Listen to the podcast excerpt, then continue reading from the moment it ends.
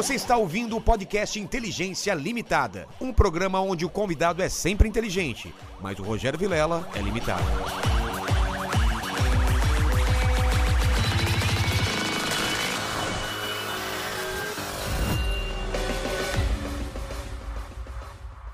Olá, terráqueos! Como é que vocês estão? Eu sou o Rogério Vilela e está começando mais um Inteligência Limitada. O programa onde a limitação da inteligência acontece somente por parte do apresentador que vos fala. Porque sempre trago pessoas mais inteligentes, mais interessantes e que conhecem a mente de um psicopata mais do que a gente. É, aí, aí... Você é um psicopata? Cara, sabe que eu não sei, né? Você já namorou uma psicopata?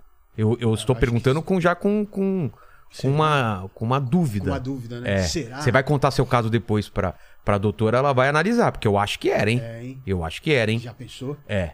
Alguma coisa ela tinha. Ou é borderline, ou é psicopatia, alguma coisa. Você me conta, era uns absurdos que acontecia. Tá bom. Mas antes de falar com a, a doutora, queria que você falasse com o pessoal que está nessa live maravilhosa. Como eles podem mandar perguntas aí? É o seguinte, já tá fixado lá no chat da live as regras, tá bom? Vocês podem participar com pergunta, comentário ou aquele famoso jabá, né? Exatamente, Como manda sempre. jabazinho. Precisa comprar mais jujuba e tal. É, juba é cara, essa- caro. pagar conta de luz. Exatamente. E falar da nossa- das nossas camisetas aqui Aí maravilhosas sim, e, e moletons, olha aqui, olha aqui, doutora, olha aqui. Cadê? Dá pra ver aqui? Dá pra Dá, ver. dá. Bem bacana, bem Bacana, bacana. tem várias estampas, estamos com uma promoção aí de pague duas e leve, Leve três, três. não é? Cupom de desconto já tá na descrição do vídeo, então Exato. corre lá, já compra. Lembrando também que você vai fazer um show Show amanhã, um show amanhã no Minhoca, que é uma casa de comédia muito legal, super pequenininha, então são poucos ingressos, então corre, tem link na descrição aí também, onde eu vou, no final, gravar um podcast com desconhecidos, ou seja, legal, você tá na plateia, eu vou conversar com o pessoal da plateia, escolher duas a três pessoas que vai vir aqui pro canal. Será que se, for, se eu for no seu não, show, você me claro que não, convida? né? Eu já Ué. te conheço. Ah, mas... Não, um dia você vai sentar aqui, mas não porque você foi no show, né? Dá a chance pro pessoal. Ah, então tá e bom. vamos Mas falar do nosso patrocinador de hoje? Vamos, Que é, uma, é uma coisa fantástica. Eu sou fã. Exato. Já falei com a doutora Ana, ela também é fã. A gente que é tudo da mesma geração, né? Tudo 38 anos, 39 anos. a gente É. Novinho, né? era muito fã aí. Então é o seguinte: vamos ver se co- sabe o que eu estou falando. Space. The Final Frontier. O que, que é isso? O que, que eu falei? Tan, tan, tan, tan. Sabe o que eu acabei de falar?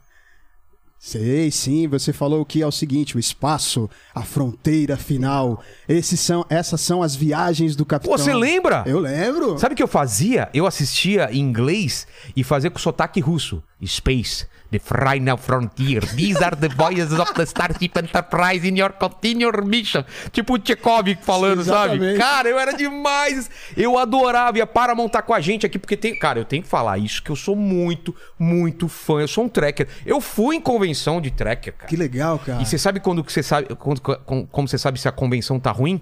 Você conta as orelhas de Spock e se tiver número ímpar, ela não tá boa. É porque mesmo? aí é porque alguém não faltou uma orelha de Spock lá, cara. Olha só, Tem cara. que ter número par. Número entendeu? par? É. Caramba, eu não sabia disso. É. Ó, então vamos lá.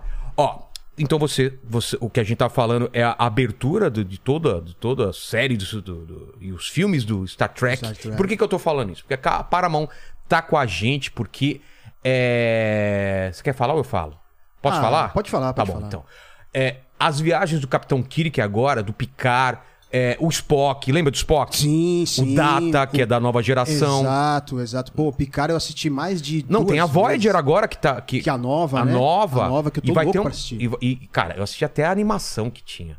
Ó, eu sou fã demais, como eu disse. A minha primeira memória de cinema é. é- ó, vou te falar, isso é verdade. Eu e meu pai no cinema assistindo o primeiro filme de Star Trek.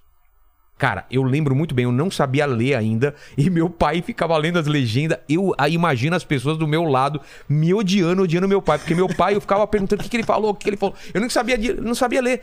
E desculpa então, quem sentou do meu lado pode colocar no comentário. Eu, eu estava do seu lado e estava incomodado com seu pai lendo as legendas. Mas eu não poderia estar mais feliz em saber que a franquia de Star Trek está chegando com exclusividade na Paramount Plus. Pra quem não sabe, a premissa de Star Trek continua a mesma: descobrir novos mundos a bordo de diferentes naves espaciais. E agora você encontra todos os títulos e naves já disponíveis no Paramount Plus. Sabia disso, Lenny? Tô sabendo, tô sabendo e tô sabendo agora que você tá me falando. Então, beleza. Ó, a biblioteca de Star Trek já está disponível, incluindo o lançamento da quarta temporada de Star Trek Discovery, Star, Star Trek Prodigy, essa eu nem assisti ainda. Essa eu não assisti também. Entre outros. é. Paramount Plus é uma marca de streaming com um catálogo recheados de incríveis títulos clássicos e atuais, programas exclusivos e originais, garantindo horas e horas de diversão em sua tela. Acesse paramountplus.com.br e embarque na missão de Star Trek, que eles tinham uma missão de cinco anos. Cinco anos. Explorar novos mundos e novas civilizações.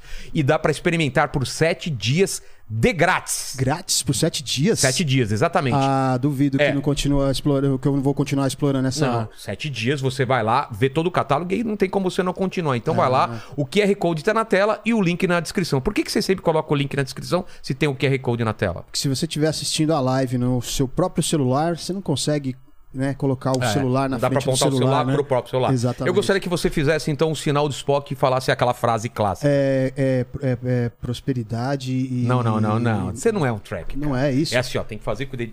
Ana, consegue fazer aqui, ó? Não, ó Nunca ó. consegui. Que Vida longa e próspera. Aí. É, mas segurando consegue. O Lene não consegue também? Não Eu consigo, eu, te- eu tremo todos os dedos assim, eu Não, tenho que não puxar. consegue, eu E você é baterista, deveria conseguir Pois fazer. é, né? Olha aqui, ó. Vida longa e próspera.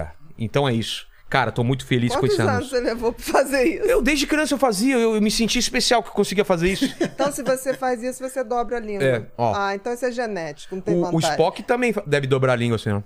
É, mas é genético. É genético, né? É. Isso da mão também, será? Com certeza. Tinha uma série que passava, é, O Homem do Fundo do Mar, que ele tinha. Quando ele entrava na água, ficava aquelas, tipo. Não sei como chama, guerra. Não, como Tinha chama? uma cartilagem. É, uma cartilagem entre, entre os pra ele- dedos. e, ele, e ele nadava todo Mas- assim, né? Ficava todo- Exatamente, Eu tentava exatamente. nadar na piscina daquele jeito. Tadinho. Você falou de. Ó, a gente tava lembrando de. é, é, Túnel do Tempo. Túnel do Terra de Tempo, Gigantes. Terra de Gigantes. Perdidos, Perdidos no Espaço. Espaço. É. E ó, e, e- e- e Star Trek, eu assisti a série original com o Kirk, depois com o Picard, depois aquela Deep Space Nine, que era uma, uma estação especial e as pessoas iam lá. Eu assisti tudo, tudo desses caras. É o fantástico, é um universo inteiro fala inglês. É, é. Eu ficava achando estranho. Como é que esse alienígena fala inglês? Exatamente. E o, e o Capitão Kirk, ele na pegava todas as alienígenas. Pegava. Chegava lá, uma marciana, já tascava Hoje beijo. era condenado por abusivo. Is- Ia ser. Não, Com abusivo, certeza. Assédio, né? Assédio, assédio, interestelar. Um homem abusivo. com certeza, com certeza. Meu Deus. E eles. Era galinha, era galinha. Galinha total. E tinha umas coisas que eles previram, né? Tipo, o, o, o primeiro celular era aquele intercomunicador que eles tinham, era um tipo de celular. É. Isso mesmo. Quando não existia, eles falavam que. tic, tic, e falava. Tinha um aparelhinho que o cara passava no. No, no cara que tava machucado pra fazer todo o scan do, do, do corpo pra ver o que, que ele tinha. Super avançado, né? Super avançado. E tinha teletransporte, que era a coisa mais. E depois eu descobri que isso era por falta de grana, sabia? Eles não Sim, tinham eles- grana pra fazer uma navezinha descer até o planeta. Eles levavam pra lá. é, desaparece aqui, aparece no planeta. Olha Mas é aqui. interessante isso que muita coisa de ficção virou realidade. É. Então eu Não, acho que a 2001, gente vai chegar. 2001, muita coisa que. Exatamente. Não só 2001. É. Por exemplo, o próprio, o próprio George Orwell, que escreveu 1984, Nossa, quando ele descreve o. Grande Irmão, cara, é o que a Ministério gente da vive hoje. Verdade. O Ministério da Verdade, É. né? Você olhando, ele escreveu aquilo. O livro é 1984, mas se eu não me engano, ele É escreveu. 1860. Mi- mi- É o contrário, Não, né? é, ele escreveu meu- mil- 1984, então 1894. 94, 1894. Nossa. Você vê? Surreal, né? Surreal, é assustador. Júlio Verne também as- as- Com acertou certeza. muita coisa. Com certeza. Tintim, o pessoal tava comparando a- a- a- o foguete do Tintim com um. do- acho que não é. Não sei se era o foguete do Bezos, algum desses foguetes que É, era parecido também, né? Parecido, é verdade. É a, a, a vida Eu imitando a arte, né? Eu acho que a vida é sempre mais surpreendente, mas É. eu acho que o artista, seja em que área for, ele tem uma coisa visionária. Eu acho que tem uns artistas Tinha que aquilo, era do Platão. antevê, né? O Platão falava do mundo das ideias, né? Que era como se o Exatamente. artista. Todas as ideias já existem, a gente só vai lá e busca. E busca. Porque às vezes exatamente. eu acho isso, que várias pessoas estão tendo a mesma ideia e uma pessoa vai lá e coloca lá. antecipa aqui, É, é. faz o download. Exatamente, já né? tava lá. Já tava lá, ele só baixa, É. né? Eu acredito nisso. E aí a gente começa a ter umas piras, tipo, e se a gente estiver vivendo numa simulação? Sabe aqui? Já ouviu esse papo? Já, Que a gente vive Já. numa simulação. já, e que tem um universo paralelo. É. Não duvido de nada. Eu também Guilherme. não. Eu também não. Sinceramente, não duvido de nada. Tem uma teoria, isso é assustador, Lene, que é assim: e se o nosso cérebro tá num jarro, e- e os, todos os estímulos estão. É tipo Matrix, estão sendo colocados nesse cérebro. E a gente tá vivendo uma vida que não tá vivendo só. A gente tá. O cérebro tá dentro de um jarro e a gente tá vivendo uma vida virtual, segundo alguma inteligência que tá colocando esses estímulos pra gente achar que tá vivendo, assim. Cara, isso é louco, hein? Eu não sei, eu tenho uma coisa assim, por exemplo, é, quando eu acompanhava pacientes de Alzheimer, Sei. hoje eu não acompanho mais, tinha umas coisas muito doidas assim que aconteciam. Eu tive um paciente que é, ele era almirante da Marinha, já estava com os seus 82 anos, já não lembrava de nada. Ele olhava para a mulher e falava: Quem é essa mulher que está aí? Ela me lembra uma garota que eu gostei há muitos anos atrás. Não reconhecia ninguém. Eu sempre ia vê-lo em casa e ele me aceitava porque eu dizia que a Marinha mandou para fazer um, o, a prova de vida. A parte da Marinha ele, lenta, ele lembrava É, que a coisa que ele foi ligado à Marinha, né? Mas ele se achava jovem, ele estava chegando da, da- daquela viagem que eles dão ao redor do mundo. Nossa. Então ele me aceitava. E teve uma vez que o filho mais novo dele morreu. Aí me ligaram falando, doutora, vem, vem pra cá porque a gente tem que dar notícia. Aí a mulher falou, gente, mas ele não lembra nem de mim, vai lembrar do filho, não vai ter nada. Mas eu fui lá. Quando eu cheguei lá, aconteceu uma coisa muito interessante. Ele estava lendo o jornal e aí eu falei, "Boa- eh, bom dia, tá, tá, tá, papapá. Ele olhou para mim, baixou o jornal e falou assim: um pai não deveria viver para ver um filho morrer. Sem você ter dado a notícia. Nada. E aí eu falei assim: alguém falou nada. Ei. Aí ele falou: eu quero ir ao enterro. Aprontamos ele, ok, tá, não, o senhor vai, papapá. Chegou no velório, ele tava Ninguém lá. tinha dado a notícia, Nada, enfermeiro, ninguém. Nada. Nossa. E aí chegamos no velório, ele tá lá, tá, tá, tá. de repente ele fala assim: o que, que eu tô fazendo aqui? Quem é essa pessoa? Quero ir embora, eu quero voltar para minha casa. E ele já tinha se perdido várias vezes, que ele saía, pegava um táxi e falava: me leva para Copacabana. Ele morava em Copacabana. O Copacabana que ele dizia era a Urca. Sei. Ele queria ir para o cassino da Urca, né, na memória dele. Então era uma loucura. E, e eles têm flashes, algumas vezes é como se ligasse e desligasse. E aí eu fiquei pensando, gente, deve haver um lugar no universo onde tudo que a gente vive é como se fosse uma nuvem. Mas eu Entendi. imaginei isso antes de ter iCloud, tá? É um acesso. Que aquilo Tá baixa. gravado. é. Ente- O cérebro é como se fosse um aparelho de rádio. Você tem um lugar que está arquivado. Você, tá sintoni- e você pode sintonizar esse lugar. Porque quando você vai perdendo a memória ou tem uma doença como Alzheimer, o que acontece é que o aparelho cérebro para de captar É. essa, Mas essa não é que, Não é que transmissão. apagou. Tá lá. Tá lá. É, Por isso que de vez em quando funciona e É fica como, todo Como mundo. um HD avariado. Exatamente. Agora, como que ele anteviu a notícia, não sei. Não sei também. Porque várias vezes ele de vez em quando lembrava de alguma coisinha e apagava de novo. Ligava e apagava. A, a mente é uma coisa. Esquisito. Você, mais do que eu, deve, deve achar fascinante a mente. Porque Acho. a gente tá num- num- numa, numa época muito maravilhosa de descobertas e avanços, né? Eu acho que a parte mental ainda está muito limitada, Guilherme. É. Eu Não, acho. Mas, mas, O corpo humano, eu acho que Então, a gente mas- tem avançado horrores. mas 20 anos atrás.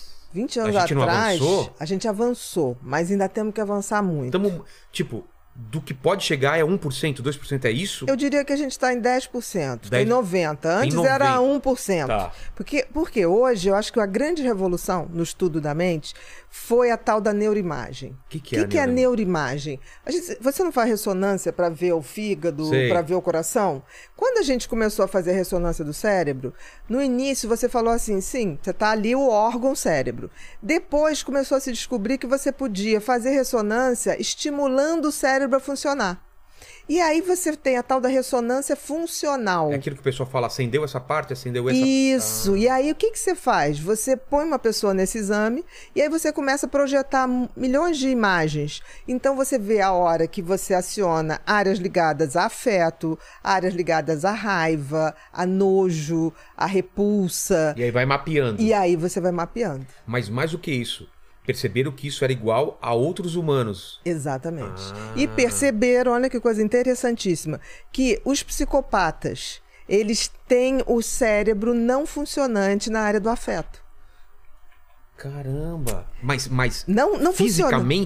É, é, é físico. Não, a, a diferença não é física, é funcional. Ah, é funcional. O cérebro... São ligações. Exatamente. Como se fosse uma faz- fiação que ali não Se funciona. a gente fizesse essa metáfora da fiação, que eu acho boa, é como se alguns fios eles, eles não Como se se encontram. alguns circuitos estivessem desativados. Exatamente. Caramba. Então, por exemplo, quando. E olha quem fez Mas isso. tem umas, umas outras que a gente não tem, estão ligadas ou não? O resto é igual? O resto é igual. Ah, Tá? Então, o que, que acontece? Quem descobriu isso foram dois cientistas brasileiros. o quê? Em 2001, que é o Ricardo Oliveira e o Jorge Mol Neto.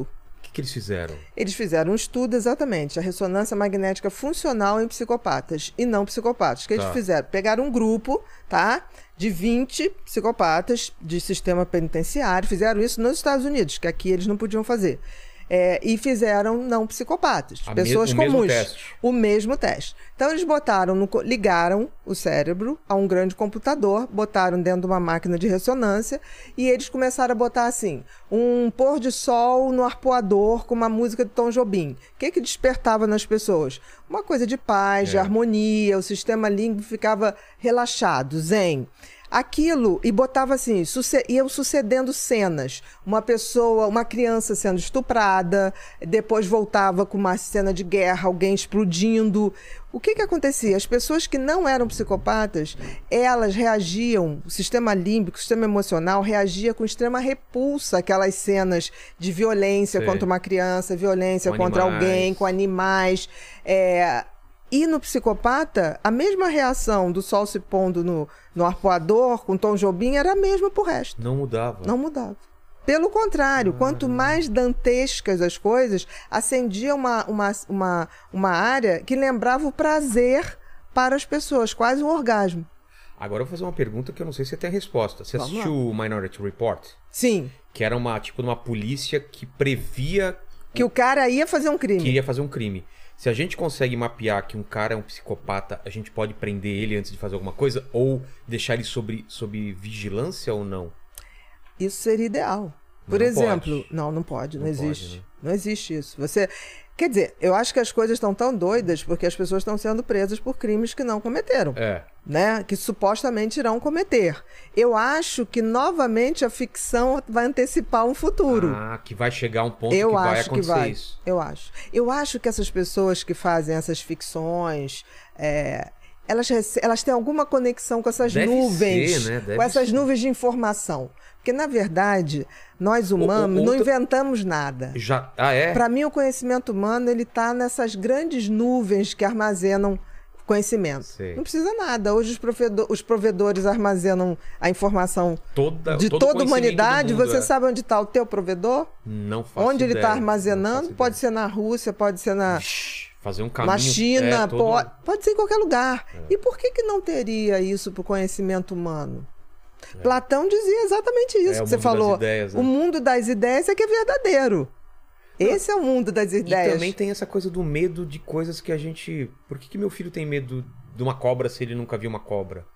Entendeu? Se isso é passado. do- vem dos antepassados, é genético. É, aí você tem a coisa. Você vai ter que levar ou por uma questão religiosa, de reencarnação, quem acredita, Tá. ou então do tal do inconsciente coletivo. Entendi. que o Jung falava muito, né? Pa- Parece que essa informação da humanidade, de alguma maneira, ela vem no teu DNA. Entendi. Eu tive um professor que era o Enéas. O Você Enéas- lembra? o Enéas? Meu nome é Enéas? Meu nome é Enéas. Aquele Você teve aula cara. com ele? Tive na UERJ. Era rápida a aula, né? Não. Um Meu nome é gênio. Enéas, Eu vou te dizer uma coisa. Ele era genial, né? Gênio, gênio. Assim, as fala. pessoas ficam com a lembrança daquela coisa meio esquisita, né? Nióbio, né? É, porque era um, foi um grande professor e um gênio. E ele dizia assim: os senhores. Que ele dava aula assim. É. Os senhores imaginam um pedacinho da hélice do DNA, quantos milhões de informação tem? Pra você ter uma ideia, um pedacinho da- de um bracinho do DNA tinha mais ou menos o correspondente de informação a 10 mil livros, de mais ou menos 500 folhas. Isso é um cálculo. Se você for ver uns vídeos antigos do, do Enéas, você vai chegar a isso. E ele dizia assim: vocês acham que a gente precisa dessa informação toda? Isso já está arquivado na humanidade. Né? Isso é, um- é- é uma. como se fosse uma programação. A gente vem com muita informação que que nem a gente sabe de onde vem. É, faz né? sentido. Tem um designer do universo, eu chamo Deus de designer do universo, que eu acho genial. Eu acho ele um cara genial. Mas eu acho que ele cometeu um, um erro. E um dia eu quero falar com ele, assim, diretamente. Que é o suor e o. E o, e o...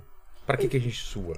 Não, do tipo assim, por que, que os outros animais são todos programadinhos? Vem com, com um programa que roda direitinho. Por exemplo, o polvo. Sei. O polvo vive no máximo 360, 365 dias. Ah, Sabia é? Não disso? sabia é disso, o polvo. Eu também não sabia Tá. disso. Fiquei pesquisando. Um ano, praticamente. Um ano, um ano, é a média. O polvo, ele vive uma vida absolutamente solitária.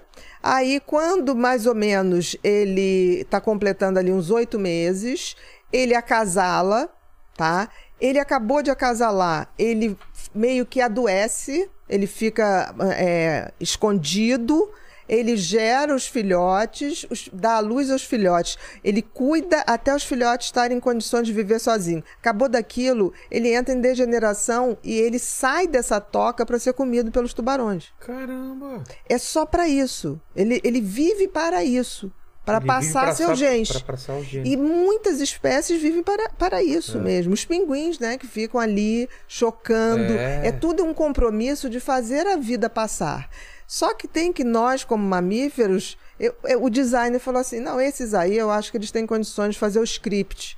Eu vou deixar uma programação básica, que é a programação De passar o gene também. de passar, mas eu vou deixar eles criarem um pouquinho. E nesse deixar criar, a gente É. faz muita besteira. Total, né? Total, total. Fala, fala, Lene. Presente inútil. Ih, esqueci do presente, já engatou no papo aqui. Ana, você trouxe o presente? Eu trouxe, peraí. Nossa, obrigado, Lene. Vamos lá, vamos lá. Trouxe duas coisas. Eu trouxe, o- tá aqui, que Ó. podia quebrar. Eu trouxe em plástico bolha, né? Que é um pinguim aqui, ó. Exato. Pinguim de geladeira. Olha, tá todo zoado. Tá, tá todo zoado. Olha tá aqui, Lene. todo, tá vendo? Porque ele é antigo, né, meu Massa. filho? Isso é do tempo Pô, da mas vovó. é bonitão. Tá, ele é do tempo de vovó, entendeu? Sabe que eu tenho um pinguim de geladeira que é o pinguim do Batman mesmo. É Aquele mesmo? pinguim, é. E olha que coisa louca, né? Isso aí, a minha avó tinha em cima das geladeiras, nós tínhamos o pinguim. E eu levei muito tempo para entender por que, que o pinguim ficava na geladeira. Eu fui entender com seis anos quando tive uma aula que tinha pinguim na Antártica. Ah. Aí eu associei que era por causa do Por causa do frio, frio. que o troço gelava. Depois que eu, eu- percebi aquilo, eu falei, caramba, eu adoro pinguim. Aí comecei a pesquisar a vida dos pinguins. Aí depois me apaixonei por pinguim. Por quê? Por causa da série Batman, que tinha o vilão Exato, pinguim que exato. andava daquele jeitinho que eu adorava. Né? Então foi, e era uma coisa que, tipo assim, ninguém podia mexer ou quebrar os pinguins da vovó. Aí o que que acontecia quando a gente abria a porta Caía. da geladeira? Quem caía aquilo era um, uma Minha avó tinha vários. Sei. Então, quem quebrasse estava de castigo, não ganhava presente. Então, eu me lembro que toda vez que caía um pinguim, eu fazia assim: não fui eu. Eu lembro que eu, eu já vi em alguma matéria, não sei se eu tô falando bobagem, que muita gente mata pinguim porque a- a- o pinguim aparece na praia, ele já vai colocar no meio do gelo o pinguim pra não morrer, e aí o pinguim morre. Ai, tadinho. Não, tem gente, no- tem. naquele No isopor. isopor no cheio de isopor. gelo, no isopor. É, lá. tá confundindo com cerveja. Tá confundindo com cerveja.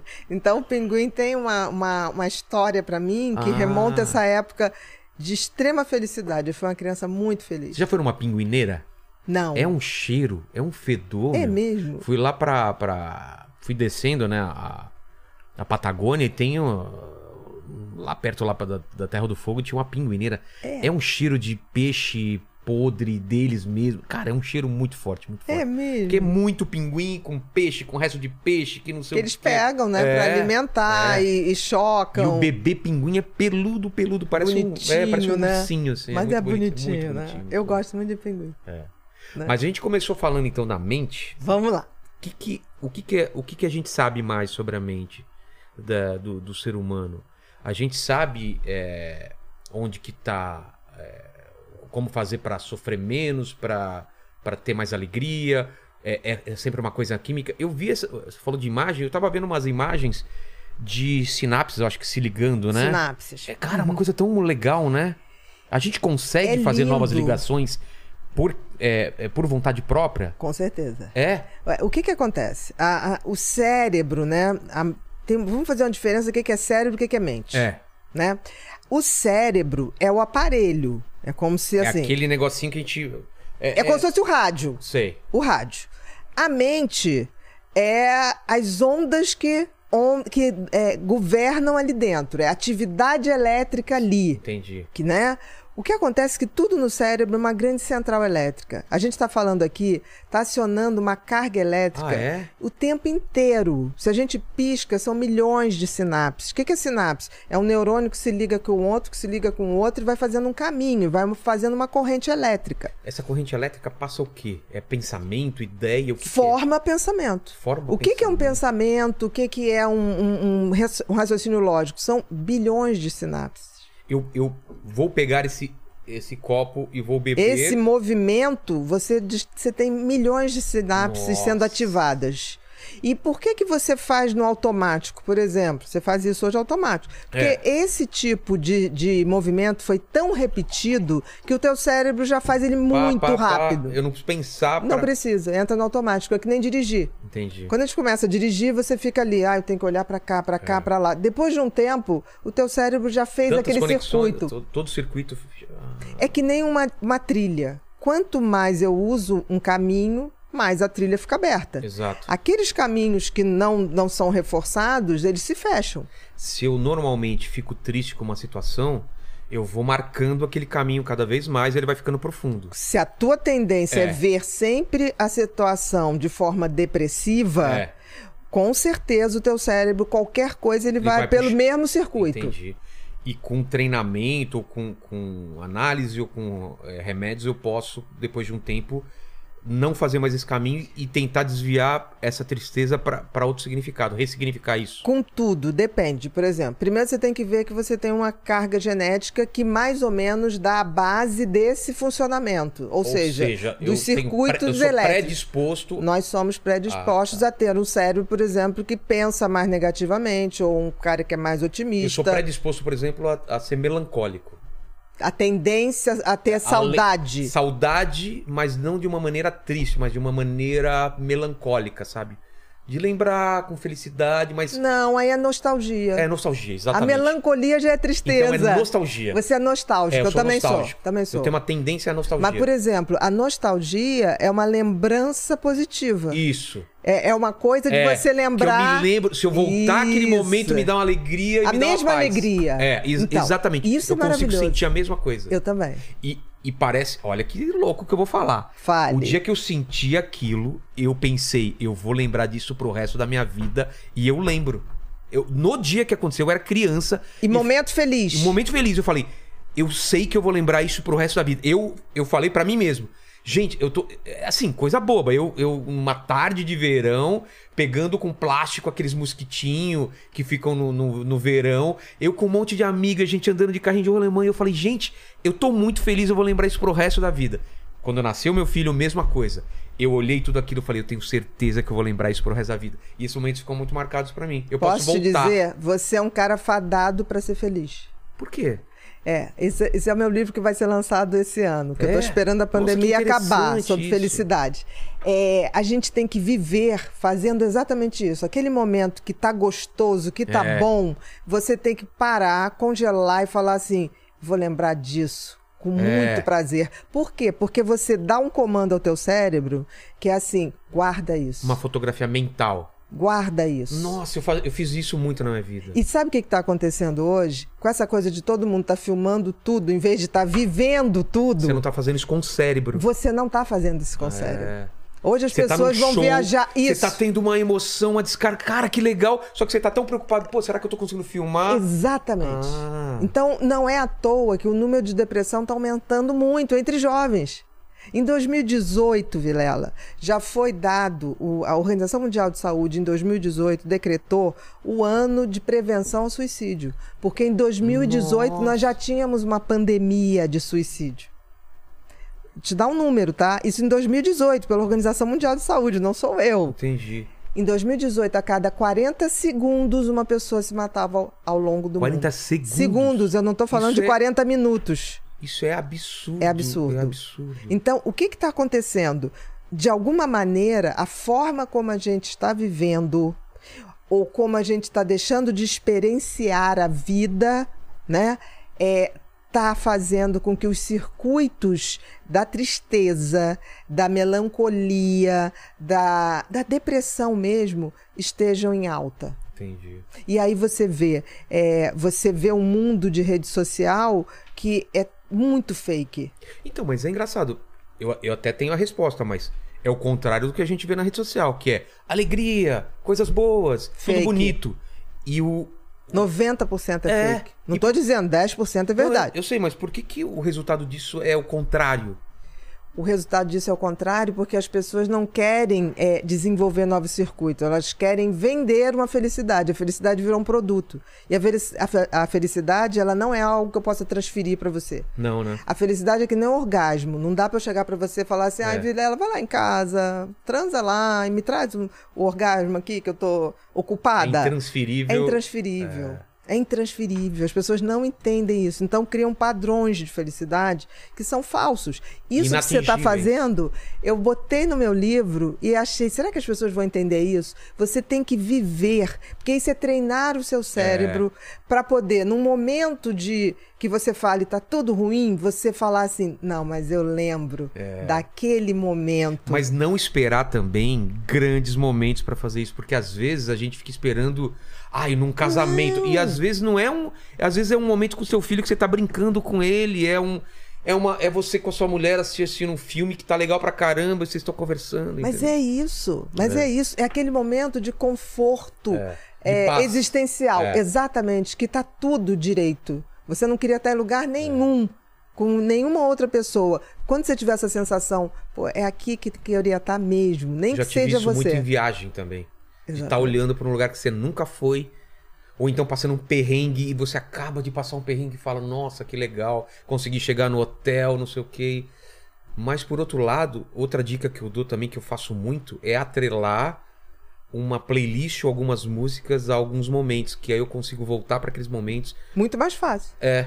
Por exemplo, se eu vou fazer uma viagem, em vez de escutar muita coisa, eu faço uma playlist para aquela viagem que, eu- que vai ser legal. Então eu tô com a minha mulher, a gente fica escutando, sei lá, umas 20, 30 músicas a viagem inteira e tal. Aí a gente escuta depois de 10 anos aquela música e fala. Lembra daquela "Nossa, viagem." A gente tava não sei aonde. Porque o cérebro, ele, ele faz essa conexão mais fácil. Com certeza. A música, por exemplo, é... o cérebro precisa de maiores estímulos. Então, se você quer decorar uma situação, é, ou você você tenta visualizar, você tenta jogar cenário, música, porque aí você cria um filme. E um filmezinho no cérebro articula muito mais conexões. E quanto mais conexões cerebrais você tem, mais, ele intenso, fixa. E mais intenso. E né? mais ele fixa. Então, o que, que vai acontecendo com a pessoa de idade que vai deixando de ter atividades? Vai diminuindo essas conexões, elas vão deixando de ser usadas. Então, mas el- elas morrem, elas atrofiam. Elas atrofiam. Lembra da, da, da trilha numa floresta. tá. Se, eu, se todo mundo passa por aqui, aquela trilha fica aberta. Se- Se, eu começo a andar numa trilha aqui e, E as pessoas abandona- abandonam, o mato cobre. Ah, A mesma coisa ocorre com o cérebro. pô. Igualzinho. Por outro lado, aí vem o lado ruim meu e que eu sempre tento mudar é quando eu sofro, eu sofro, sofro pra valer. Eu não consigo ser superfi- superficial em algumas coisas. Quando alguma coisa me incomoda, quando eu tô triste, eu não consigo deixar pra lá, como as- a maioria das pessoas conseguem fazer. Se eu tô mal, eu preciso ir até o fundo, entender aquilo, ficar mal durante um dia, dois dias. Aí eu consigo. Se eu vou empurrando, uma hora parece que bate aquilo. Eu não consigo desviar dos problemas, assim, de coisas que estão me chateando. Tá, mas isso que você está falando é absolutamente benigno. Me faz mal. Não, dois, três dias? É, A tristeza é necessário. Vem cá. mas é uma tristeza dep- profunda. Peraí, mas isso não é depressão. Não, não é, não é. É tristeza. É tristeza. Como é que eu sei a diferença de tristeza? Como é que você, se você não tem uma tristeza profunda, como é que você vai ter uma, uma alegria, uma felicidade verdadeira e intensa e profunda? É. Eu preciso Se tudo- se do é contraste. é. Eu preciso. Por que, que é o frio e o, e- e o quente? Luz e sombra. Luz e sombra. Eu preciso disso. E a gente vive numa sociedade que, tipo assim, ser triste é quase ser careta. É, Porra, você- não fala nisso, não toca que- nisso. Você tem que. que- É, é a ditadura da felicidade, que não tá levando a Me nada. incomoda demais, assim. Eu também, quando eu tô triste, eu, Eu vou- tiro dois dias. Eu vou assistir um filme que eu sei que Vou vai. me- chorar, Vou chorar. eu vou chorar, É. não sei o quê, mas depois daquilo, de eu ter mergulhado ali, eu sinto falta da luz. É. Depois que eu vou na minha escuridão, Ah, então isso eu não falo, é. cara, Isso não é doentio que eu não, faço. isso é saudável. Pô, eu tô te achando que você vai ser coach de felicidade. Quando eu É? lançar o livro, eu vou te chamar pra ser. quero muito, Tá, quero muito. tá aqui um cara que intuitivamente, você não aprendeu isso. Não. Você fazia isso intuitivamente, Não, é de porque criar assim- memórias para é, o futuro. é porque assim. É que, pô, tá parecendo uma consulta agora. Não, não, mas, mas quando eu era é criança, instintivo eu era teu. muito, muito infeliz, porque era muito, muito tímido, eu não conseguia falar com ninguém. Isso me incomodava de um jeito. Eu era afim de uma garota, eu não conseguia nem pensar na possibilidade. De falar. E teve um. Não conseguia apresentar o trabalho na frente. Eu não conseguia fazer Então você nada. tinha fobia social. Fobia social. Isso mesmo. E eu, conscientemente, eu falei, eu vou mudar isso e vou. E foi um dia que eu decidi isso. Tá me fazendo muito mal. E aí eu falei, quem vai apresentar o trabalho? E eu morrendo de medo, eu falei, vou apresentar o trabalho. Quem vai chegar naquela garota? Eu vou chegar. Cara, e, e- e eu não sei, eu me joguei. E eu fiquei tão feliz de cada conquista que eu. Que eu e isso de, de criança, tô falando entendi, de eu entendi. sexta, sétima Eu série. Mas me fazia mal de um jeito que eu não conseguia viver. Eu não conseguia falar pros meus pais. Chegava a visita em casa, eu desenhava, mostra o desenho. Eu me escondia no quarto. E aquilo me fazia mal, eu não conseguia me relacionar com as pessoas. E aí eu, eu fui vencendo isso aos poucos. E até hoje eu sou tímido, mas eu consigo, eu sei Você como vencer. sabe que vai dar certo. É, é. Olha, olha o que, que você fez. Você fez uma coisa que é assim: medo e a fobia social, medo. Ó, vou te dar um exemplo pra você entender como que eu era. Uhum. Eu adoro futebol. Adoro. Meus pais sempre. se- minha família sempre morou na praia, em Santos. Eu ia na praia, ficava o pessoal jogando é, futebol na, na- na- em Santos, lá na areia. Eu era incapaz de pedir pra jogar. Eu ficava atrás do gol, buscando as bolas. Durante uma, duas, três horas. Alguém, Louco pra entrar. Louco pra entrar. Alguém falou: Você quer entrar? Eu falo: Quero. Eu era incapaz de falar: Ô, posso entrar? Eu não conseguia pedir pra jogar Não, então futebol. você não conseguia levantar o dedo pra tirar dúvida da nada, escola. Nada, nada, nada. né? nada. Porque a fobia social é, É. isso. Você teria. Você Era um tem pavor, pavor, de ser pavor. centro, né? Pavor de uma menina olhar pra mim e eu era afim dela e eu falar, meu, o que, que eu vou falar? Entendi. E eu Isso é lembro, fobia social é, mesmo. E eu lembro, eu falei, eu não quero assim. E eu tinha um, um lance também religioso, da e eu rezava muito pra Deus Me e ao mesmo ajuda, tempo né? ajuda. Eu, eu não podia nem pedir ajuda pros meus pais, porque a gente não tinha esse diálogo antigamente. Não tinha mesmo. E eu lembro quando eu fui vencendo isso, essa felicidade, falar, nossa, consegui apresentar um trabalho, nossa, consegui falar. E daqui a pouco eu tava fazendo piada, tava brincando, tava pedindo pra entrar Então, no você jogo. abriu, por exemplo, na fobia social, né? na- que é a timidez excessiva. É.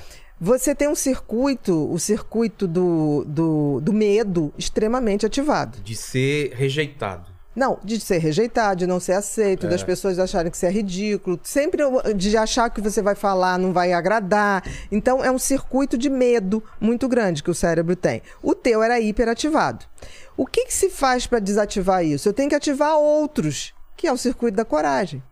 Medo é uma coisa que ele só é, só tem uma saída, enfrentar.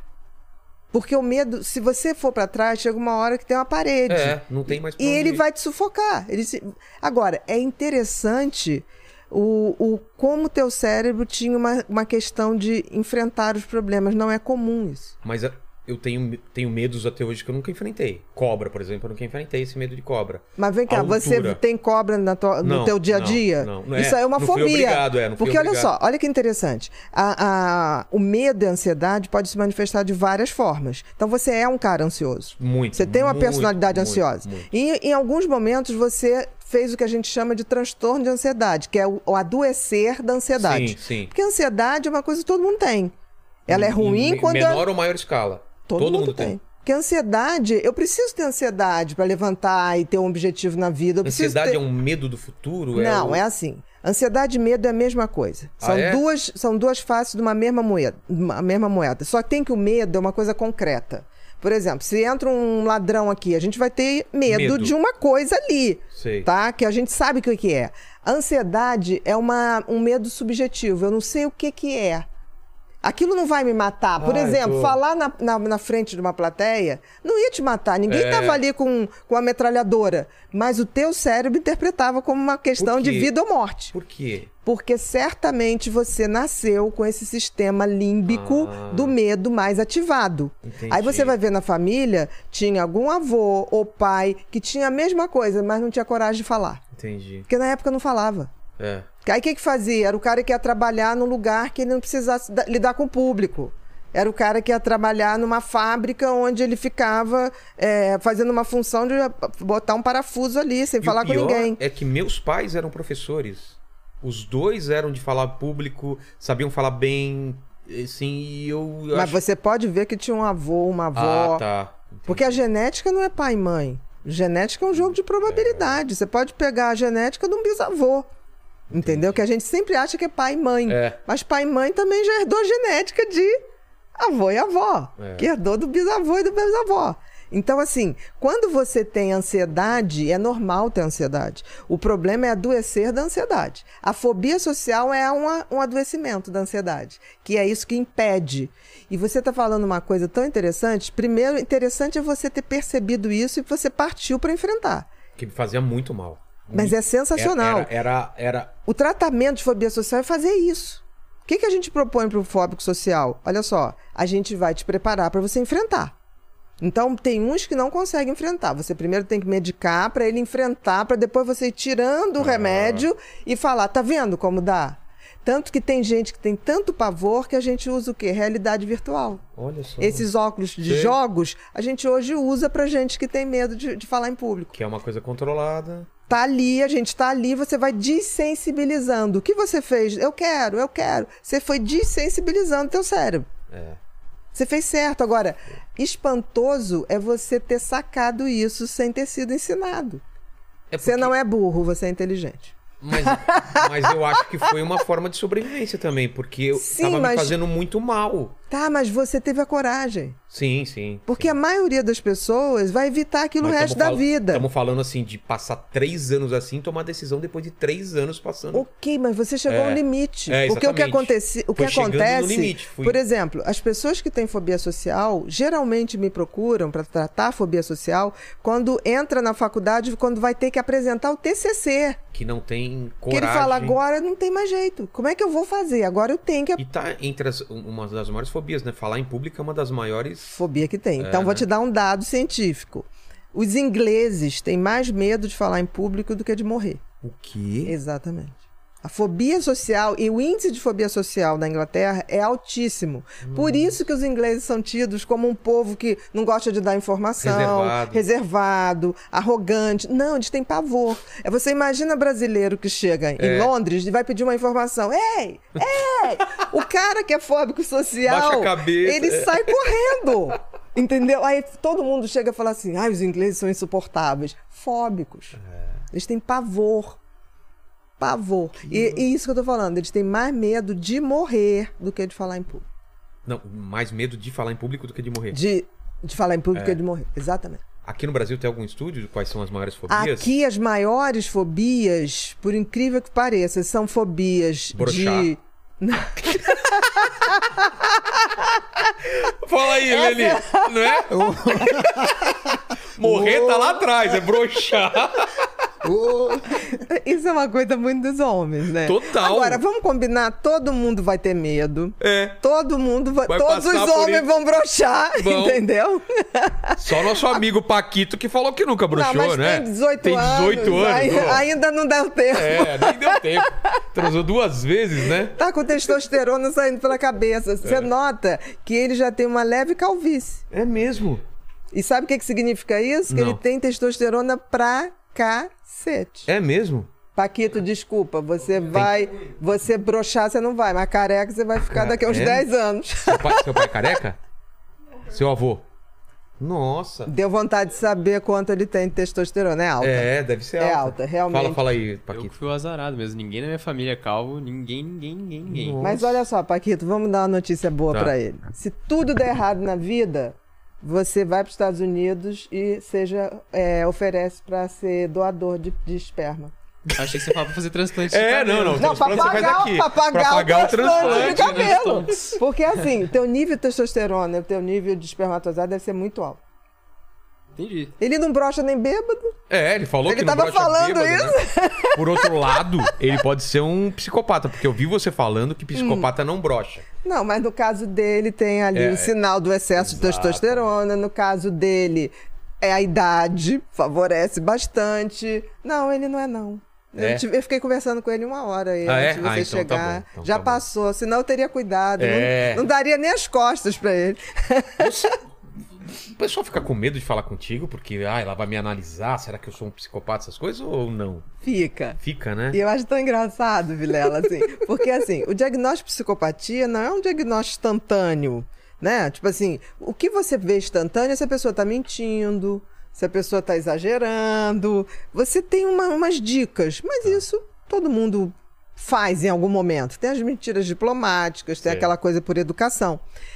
Mas o diagnóstico de psicopatia, né, dessa pessoa que nasce sem afeto, sem empatia, que faz do outro um objeto de uso, né? Todo psicopata o que, que ele faz? Ele quer, ele usa qualquer pessoa ou animal para simplesmente ter status, poder, diversão e prazer. Ponto. Ele sente prazer.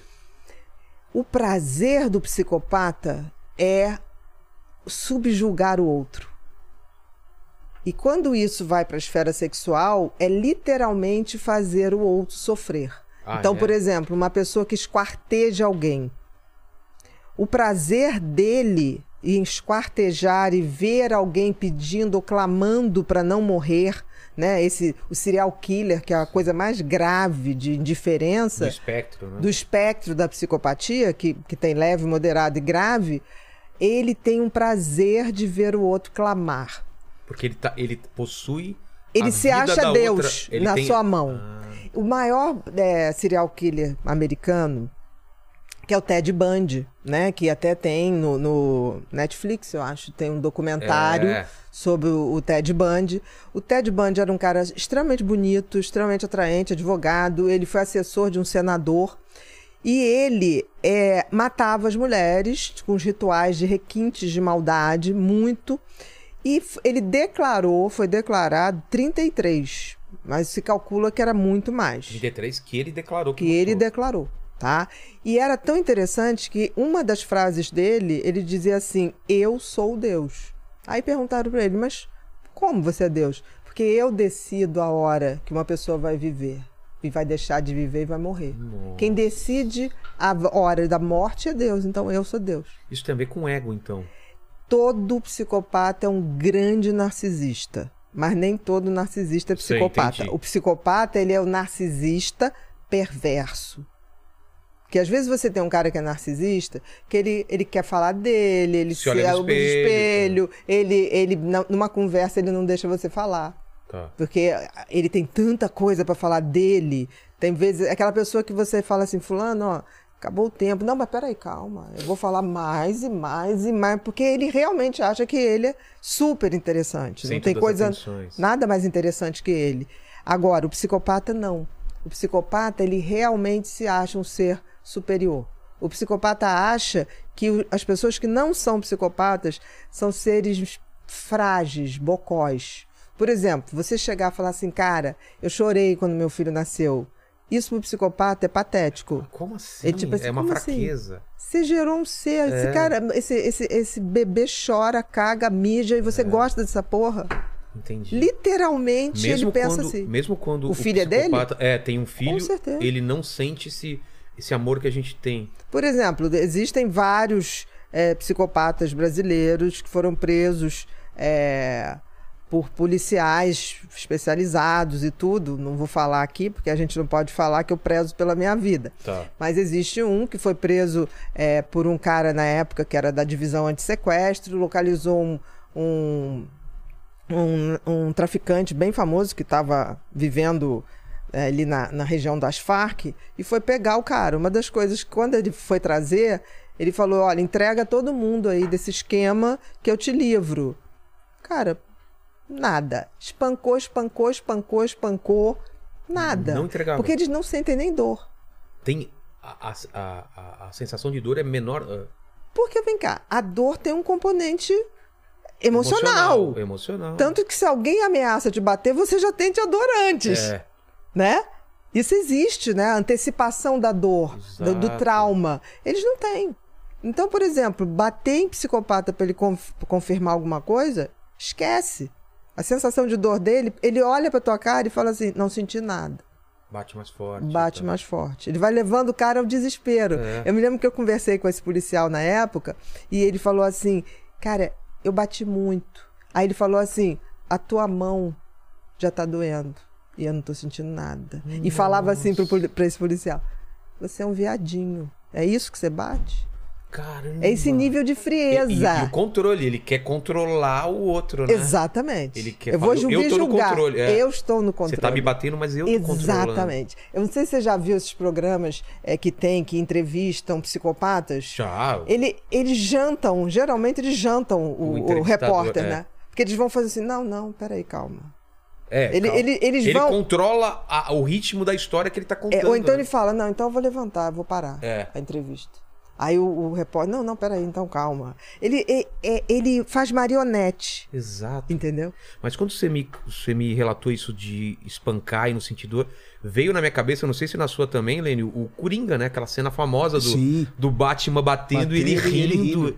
O Coringa é uma representação, talvez exagerada, mas de um psicopata, né? De uma, uma psicopatia. Você tá falando do filme ou da, do- da série? Do filme, do filme. Do filme. É. Não, porque ali. Você tá falando desse último filme? É, Ah, não, eu, eu falei daquele Coringa lá do. do... do- da série É, Batman. do- dos três filmes lá do Nolan, né? Mas a gente Ah, pode tá. falar do, desse, desse esse último filme do Coringa. Não, ali não. Ali é engraçado, eu não vejo o Coringa no último filme, É. né? O The Joke mesmo, É, né? é. Não, ali eu Ele vi tinha aquela, aquela doença de não conseguir da, da controlar, síndrome né? bulbar, né? Aquele É. sorriso que nas horas Descontrolado, né? descontrolado. Ali tinha uma coisa meio de psicose mesmo. A psicose é diferente. É diferente? É, a psicose é totalmente diferente da psicopatia. Olha que coisa É, interessante. é? vamos, vamos botar os conceitos. É, psicopatia, o nome é infeliz, porque psico, mente, relativamente. Patos, Patia é. seria doença mental. E Isso. tudo que um psicopata não é doente mental. Ah, não? Não. A doença é o quê? Porque, assim, ele não. É, é um transtorno de personalidade. O que, que significa? Ele nasceu assim, ele tem um funcionamento cerebral assim, no qual ele não tem afeto. Não é um problema mental, alguma coisa que falta. Não né? é uma lesão. Ah, não é uma lesão. É uma desconexão do sistema afetivo. Entendi. Então, o que, que acontece? É a forma dele ser, é a forma dele ver o mundo. Então, por exemplo, já o psicótico, a psicose, por que, que a gente chama de psicopatia? Porque os maiores estudiosos deram esse nome em homenagem a isso, você mantém psicopatia. Mas psicopatia não é a doença mental. É uma pessoa que tem um funcionamento cerebral no qual ele não considera o outro. Tá. Ele não tem empatia, ele não tem remorso, ele não sente culpa. Nenhuma. Nenhuma. Ele fala de- das maiores. Primeiro que ele justifica o injustificável. Você fala pra ele. Por que, que você matou? Por que, que você matou? Matei. Porque aquela pessoa tava me chateando. O carro dele tava na frente, na É. frente da minha casa. E ele fala com uma tranquilidade que ele realmente acha que aquilo justifica. Entendi. Ele, na cabeça dele, justifica. Por que, que você esquartejou o seu marido? Porque ele me traiu. Aí você vai falar assim: tá, mas se todo marido que trai a mulher for esquartejar, a gente não saia na rua. E a gente ia ter, né, tipo assim, órgãos e órgãos na Espalhados rua, espalhados. Né? Não ia conlube não ia dar conta de tirar. Mas o, o, o- O psicótico. o psicótico, não. Não, o Ele- psicótico ele tem uma doença mental no qual ele rompe a realidade e ele começa a ter o que a gente chama de delírio. Delírio, eu começo a acreditar numa realidade que só eu acredito. Ah, é, parece mais o filme do Coringa mesmo. Exatamente, né? que aí ele começa a acreditar que as pessoas estavam tramando contra ele, ou então aquelas coisas que. Teve um caso, se eu não me engano, do, do médico, de um colega chamado Rocco, lá no Rio, um gastroenterologista. Teve um rapaz que ele estava em surto psicótico. Ele entrou na clínica do Rocco, né, é, e falou assim: Eu quero fazer uma endoscopia. Aí o Rocco, mas o que, que você está sentindo? Eu tenho que fazer uma endoscopia. Por favor, faça uma endoscopia em mim. Aí ele falou: Não, mas não tem hora, você não tá entendendo. Botaram um chip dentro de mim e você tem que tirar, porque eles estão me localizando em qualquer lugar e vão me matar. Nossa. O que que o Rocco fez? Um gastro. Chegou e falou assim: olha, marca, você vem aqui amanhã. Assim, numa lógica. Ele não sacou que o cara estava psicótico. Entendi. E aí o que, que aconteceu? Ele foi lá e matou o, o Rocco. Nossa. E não matou por maldade. Ele matou porque, de fato, ele acreditou que se o Rocco não estava tirando o tal chip Tá localizador, com ele estava caras, dentro é. do sistema. Entendi. Então a psicose não tem nada a ver com a Ah. psicopatia. Entendeu? O- Os dois têm tra- tratamento? ou não? A psicose tem tratamento. O, o- O, a psicopatia, não. Não tem tratamento? Não. Porque é uma maneira de funcionar. É um cérebro que nasce com aquele Não funcionamento. tem química que resolva? Remédio? Até hoje, não. Se um dia chegarem assim, olha, gente, a gente descobriu um chip estimulador do sistema límbico no qual a pessoa começa a ter afetos. Entendi. Ok, teremos. Por exemplo, hoje é síndrome de Parkinson. Antigamente a gente só tinha remédios. É. Hoje se implanta Ah, um é? chipzinho, sim, que você melhora muito. Inibe um pouco? Não, que você ah, é, recupera os movimentos Entendi. das pessoas. E está se avançando também para fazer isso para Alzheimer. Um chip que começa a estimular ali o centro da memória. Que maravilha. Pode ser que um dia a gente consiga conectar esses circuitos do afeto. Que Qual- no caso deles veio desconectado. desconectei. Qual é a porcentagem de psicopatas na população? Entre leves, moderados e graves, É, tudo. é bastante alta. De 100%? de 100%, a gente botaria aí é, quase 25%. Que? A gente está considerando leves, Sim, moderados e graves. Vamos agora, então agora vamos definir o que é um leve, moderado e grave. O grave. O, o Por leve. quê? O leve estelionatário. Quantos estelionatários você conhece? Veio aqui a história do, do o Ricardo Mack contou a história? Foi. Que foi ele do- tomou aquele golpe do filho, do cara que falou que era o filho da. É dono da. Dono da. Dono da Gol. Da Gol. Da Gol, né? É, Foi da- clássico da isso. É. E, da, da Gol. Foi da Gol, não foi? Foi da, Da Gol. Gol. É. E, e você acredita que aquele cara. E vamos combinar. Todo psicopata, porque tem gente que fala assim: ah, mas caiu nesse papo. Todos têm uma inteligência racional imensa. Ele sabe te ler direitinho, ele sabe o que você quer ouvir, ele te Ele enganou pesquisa. muita gente. Sim, os golpes. Esse golpista do Tinder, que tá agora super em Você alta. viu aqui? Meu, dá um desespero, cara. O cara, o cara é bom no que faz. São. Ele sabe o que falar, sabe a hora certa, sabe como fazer. Você não pode achar ah, as mulheres foram boas, não. Esse Não, cara é muito é bom. muito bom. Se a gente não entender que o cérebro deles é uma máquina de te estudar e se apresentar para você com aquilo que você É. deseja, você esquece, você nunca vai conseguir se livrar disso. Por exemplo, é, é, mês que vem eu vou fazer, eu trouxe até um, um voucher aqui para você, um curso online que é o Manual de Sobrevivência Mentes Perigosas. Por quê? Você só tem como se livrar ou não ser vítima de um psicopata se você entender como ele funciona. Se não, se você vai esperar, ele não tem cara de mal. É. Nunca. Ele não é desagradável. Nunca. Você só vai ver desagradável na hora que você já foi a vítima. Aí você vai ver. Então, por exemplo, é quando as pessoas chegam e falam: ah, porque essas mulheres não acreditam. Gente, eles estudam, eles fazem a coisa perfeita. Ele também estuda a vítima. Ele não vai tentar Sempre. em qualquer pessoa. Ele sabe a Nunca. vítima que é pelas Nunca. postagens, pelo que. Tudo. Com rede social, então, Ah, se tornou uma praça de, de, vamos dizer assim, é, uma selva no qual os psicopatas são os animais selvagens São os prontos para. São os predadores. É. Na Espanha se chama psicopata de camaleões sociais. O que, que significa isso? Ele se apresenta para você do jeitinho que você quer.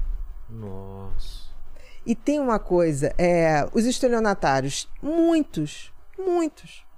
É, E, é o grau em geral, leve. é o grau leve. O moderno, estelionatário, por exemplo, ele não mata.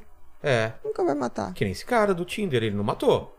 Não. Mas ele, ele teve uma frieza. Sabia que a, a mulher falando, eu não tenho mais dinheiro pra dar. Pô, tira mais dinheiro pra mim. Sabendo que ela tá em dificuldade e não tem empatia Mas nenhuma. nenhuma. Mas é isso que eu tô falando. Se você falar assim, Bia, então define o que é psicopatia. Incapacidade de amar. Falta de empatia. Porque você não considera o outro, outro é O cara objeto. gastando com carro, com mulheres e com E você viu que ele foi fazendo um- uma, uma, uma pirâmide ao contrário. Ele, É. ele acionava 10 mulheres ao mesmo tempo. Isso. Aí ele pegava esse dinheiro com essa, aí ele ia pro o hotel de luxo para pegar outra que tem mais. É. Aí ele ia se pagando. Sabe quanto Nossa. tempo ele pegou de cadeia? Não. Cinco meses. Por quê? O golpista do Tinder. Porque não. não- Porque na no, teoria no mundo inteiro, crime. no mundo inteiro, inclusive no Brasil, estelionatário não dá nada. No Brasil dá cesta básica. É mesmo? É. Porque eles não consideram, eles consideram o seguinte: ah, mas não matou. Porra, e quanta gente. E, É, e- e- matou o quê? Sonhos, É. esperanças, deixou pessoas tá falidas. pagando até agora. O... Exatamente. Não, não matou?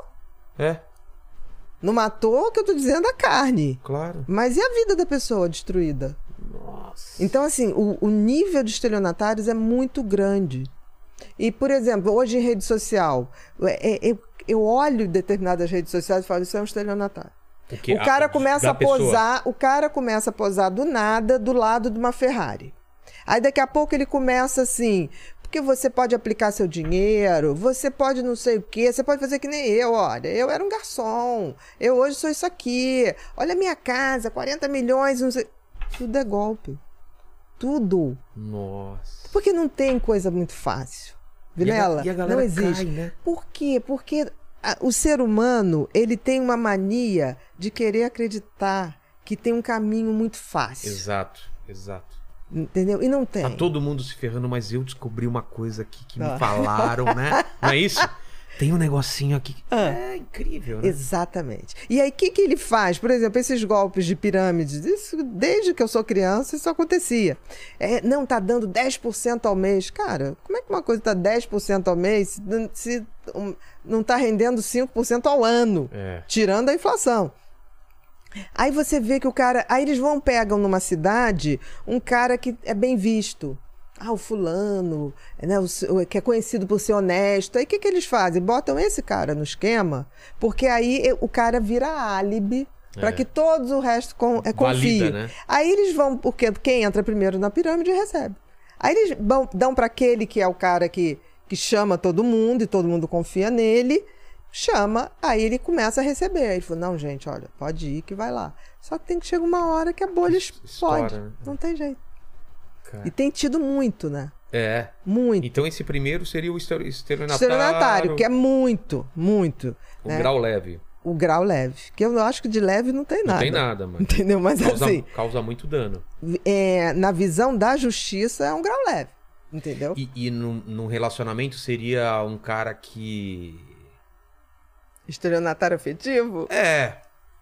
Olha, tem casos muito clássicos. Teve um cara, é, entre vários, né? É, talvez um dia eu escreva um livro só sobre isso, É, A minha pergunta específico. é se sempre é. O ganho é, é de dinheiro ou ele tá buscando outro ganho também, às vezes. É Se ganho de poder, afetivo. porque também é o né? poder. É. Olha só, eles sempre vão buscar status, poder ou diversão. E fazer o outro se dar mal, pra eles é diversão. Também é um é diversão. game. Ah. É um game. O moderado é aquele assim, que ele é, não mata, mas manda matar. Sabe? Ele não suja É, as mãos. é, eu diria que ele é médio. Eu não posso falar isso, não posso citar nomes, mas tem muito político que é moderado. Claro. E na hora que manda matar, ele vai estar numa recepção e mandando os paparazzi tirar bastante foto para provar que ele tá lá. Para dizer, eu nem soube disso, não sei do que se trata. Se lembra de um cara que era é, que foi pego há muito tempo atrás, que ele mandava matar é, com a serra, com motosserra. Não. Teve um, um político Ele depois- mandava matar com motosserra? É, mas ele nunca botou a mão na motosserra. Diga-se de O passagem. político que rouba compulsivamente sabe que aquele dinheiro vai afetar muita gente, ele é um leve ou um moderado? Eu diria que é um psicopata moderado. Moderado? Um, um, um corrupto quanto mais. O que, que é É. o corrupto quanto mais? É aquele cara que ele já tem tanto que não é mais pelo dinheiro. É. pela esperteza. É pra falar, olha como eu sou foda. E olha como vocês são medíocres. Olha como é fácil ganhar. A gente tem histórias de políticos, né? Que se viciaram. Claro. É vício, é um grande jogo. O cara não precisa mais. O cara não precisa, mas ele tem que ser superior aos outros. Ele tem que ganhar mais, ele tem que dobrar a aposta. como. Tudo, o corrupto quanto mais, com certeza, é um psicopata. Não tenho a menor dúvida disso. Eu também acho. E o estrago, aí fala assim, mas ele não mandou, ele não matou. Nossa. Gente, o desvio de verba de saúde. É. Você se lembra quando tinha umas coisas, desviavam dinheiro de sangue? Sabe? Como um Desviar desse de. dorme à noite, Não, coloca a como é cabeça que, como é que numa pandemia o cara me desvia dinheiro de respirador? Como é que uma coisa que vende vinho compra respirador que não, É. não encaixa como respirador? É um ventilador, não um respirador. Gente, não é possível que as pessoas não entendem. Quando você tira dinheiro de educação, você está matando uma- gerações Exato, exato. de possibilidades. E o grave é aquele cara que mata e tem prazer em matar. E requinte de matar com crueldade. É aquele que gosta de ver o outro sofrer, é aquele que gosta de torturar, é aquele que gosta mesmo. Mas é, foram eu achei, até assisti um filme sobre isso. É, tem alguns filmes que mostram que algumas pessoas que não não expostas a isso não não demonstram, mas quando estimuladas a torturar, elas sentem prazer. Sabe aquele negócio? Sei, mas aí tem uma diferença. Existe uma coisa, é, nós, apesar da gente não reparar ou não acreditar, o ser humano é um animal. É mais um Instinto. animal na Tem- natureza. Entendi. E na natureza, se você for ver, os mamíferos principalmente andam em, mama- em- em Man- manada. Não é nada. Nós deixamos de movimento de manada há muito pouco tempo, né? Que a gente chama na natureza o imprinting, né? Tem aquela coisa que você segue. Nós temos muito esse, essa, é, nós ainda temos esse, esse, como é que eu vou dizer, essa, Resquício. esse re- resquício de animais de manada. Não precisa nada, vai num shopping. Se uma loja tá cheia, todo mundo para na loja É. cheia. Acidente Tipo na assim, rua. Exatamente. Ah, que saco, todo mundo parando pra ver o Isso acidente. é o Aí você para do lado e fala, nossa. Isso é um resquício que a gente tem que lutar contra. Por exemplo, eu só paro em acidente se eu estiver vendo se não tem médico. Eu, como médica, sou obrigada a prestar. Entendi. Já está lá o bombeiro sendo atendido, eu desvio o caminho, eu não vou parar. Porque eu não vou alimentar uma coisa que não é legal. Entendi. Então, esse instinto de manada ainda está na, na Você vê que pessoa. acontece às vezes no- no- na torcida organizada. O cara nem, nem sabe o que aconteceu, de repente ele tá matando E aí- outra paulada. Exatamente. E aí você vai ver o seguinte: o cara fora daquele do grupo Não faria. nunca faria. E por quê?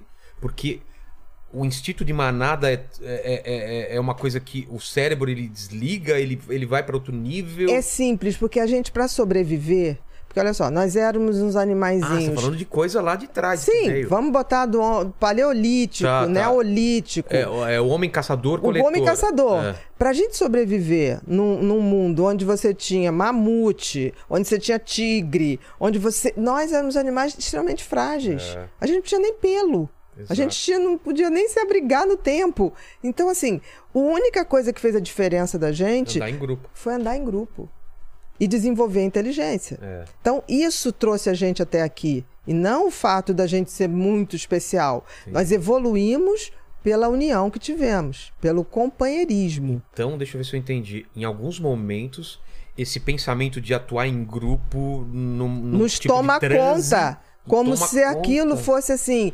é, Uma necessidade vital. Uma necessidade vital. Então, quando você vai para uma é, torcida, por exemplo, e, e ali é, é feito tipo assim: aqui é uma guerra, é o meu time contra É, o seu. Ele, aquele é meu inimigo, não é só. Não é um cara igual a mim. no nosso cérebro mais antigo, tá lá uma marcação que, tipo assim, é guerra. Se é guerra, eu, a gente se une e vamos de manada. E não é um cara que é pai de família mais, não, é um inimigo. não, é um inimigo. Nossa. E isso é muito perigoso porque é, eu costumo dizer o seguinte: nós, nós evoluímos, chegamos até aqui pela cooperação, É, mas nós vamos ser destruídos por essa falta de cooperação. total. E tá acontecendo uma coisa um pouco Matrix, né? Hoje, por exemplo, eu não sou crítico de nada que, da tecnologia que evoluiu. Eu acho que o que vai evoluir, a gente tem que é, lidar com isso e tentar dar qualidade a isso. Entendi. Mas se você for ver, todas as redes sociais elas são controladas por inteligência artificial. Co- correto. O que, que a inteligência artificial faz? Se eu boto lá assim, Flamengo, toda pessoa que é Flamengo, ela vai me conectar com aquela Sim. pessoa que é Flamengo. Colocar numa bolha. Vai me botar numa bolha. É. Em pouco tempo, só chega coisa minha relativo ao que eu me interessei. Então, fica se fazendo, tipo assim, eu contra eles. É, separado totalmente. Separado. Quando antes não era assim. Quando antes não era assim. Eu me Você- lembro, por exemplo, a praia no Rio de Janeiro era o território de todo mundo. É. Que a gente falava assim, poxa, lá não tem isso. Todo mundo Todo mundo tá ali. pobre, rico. todo mundo É. tá ali, né?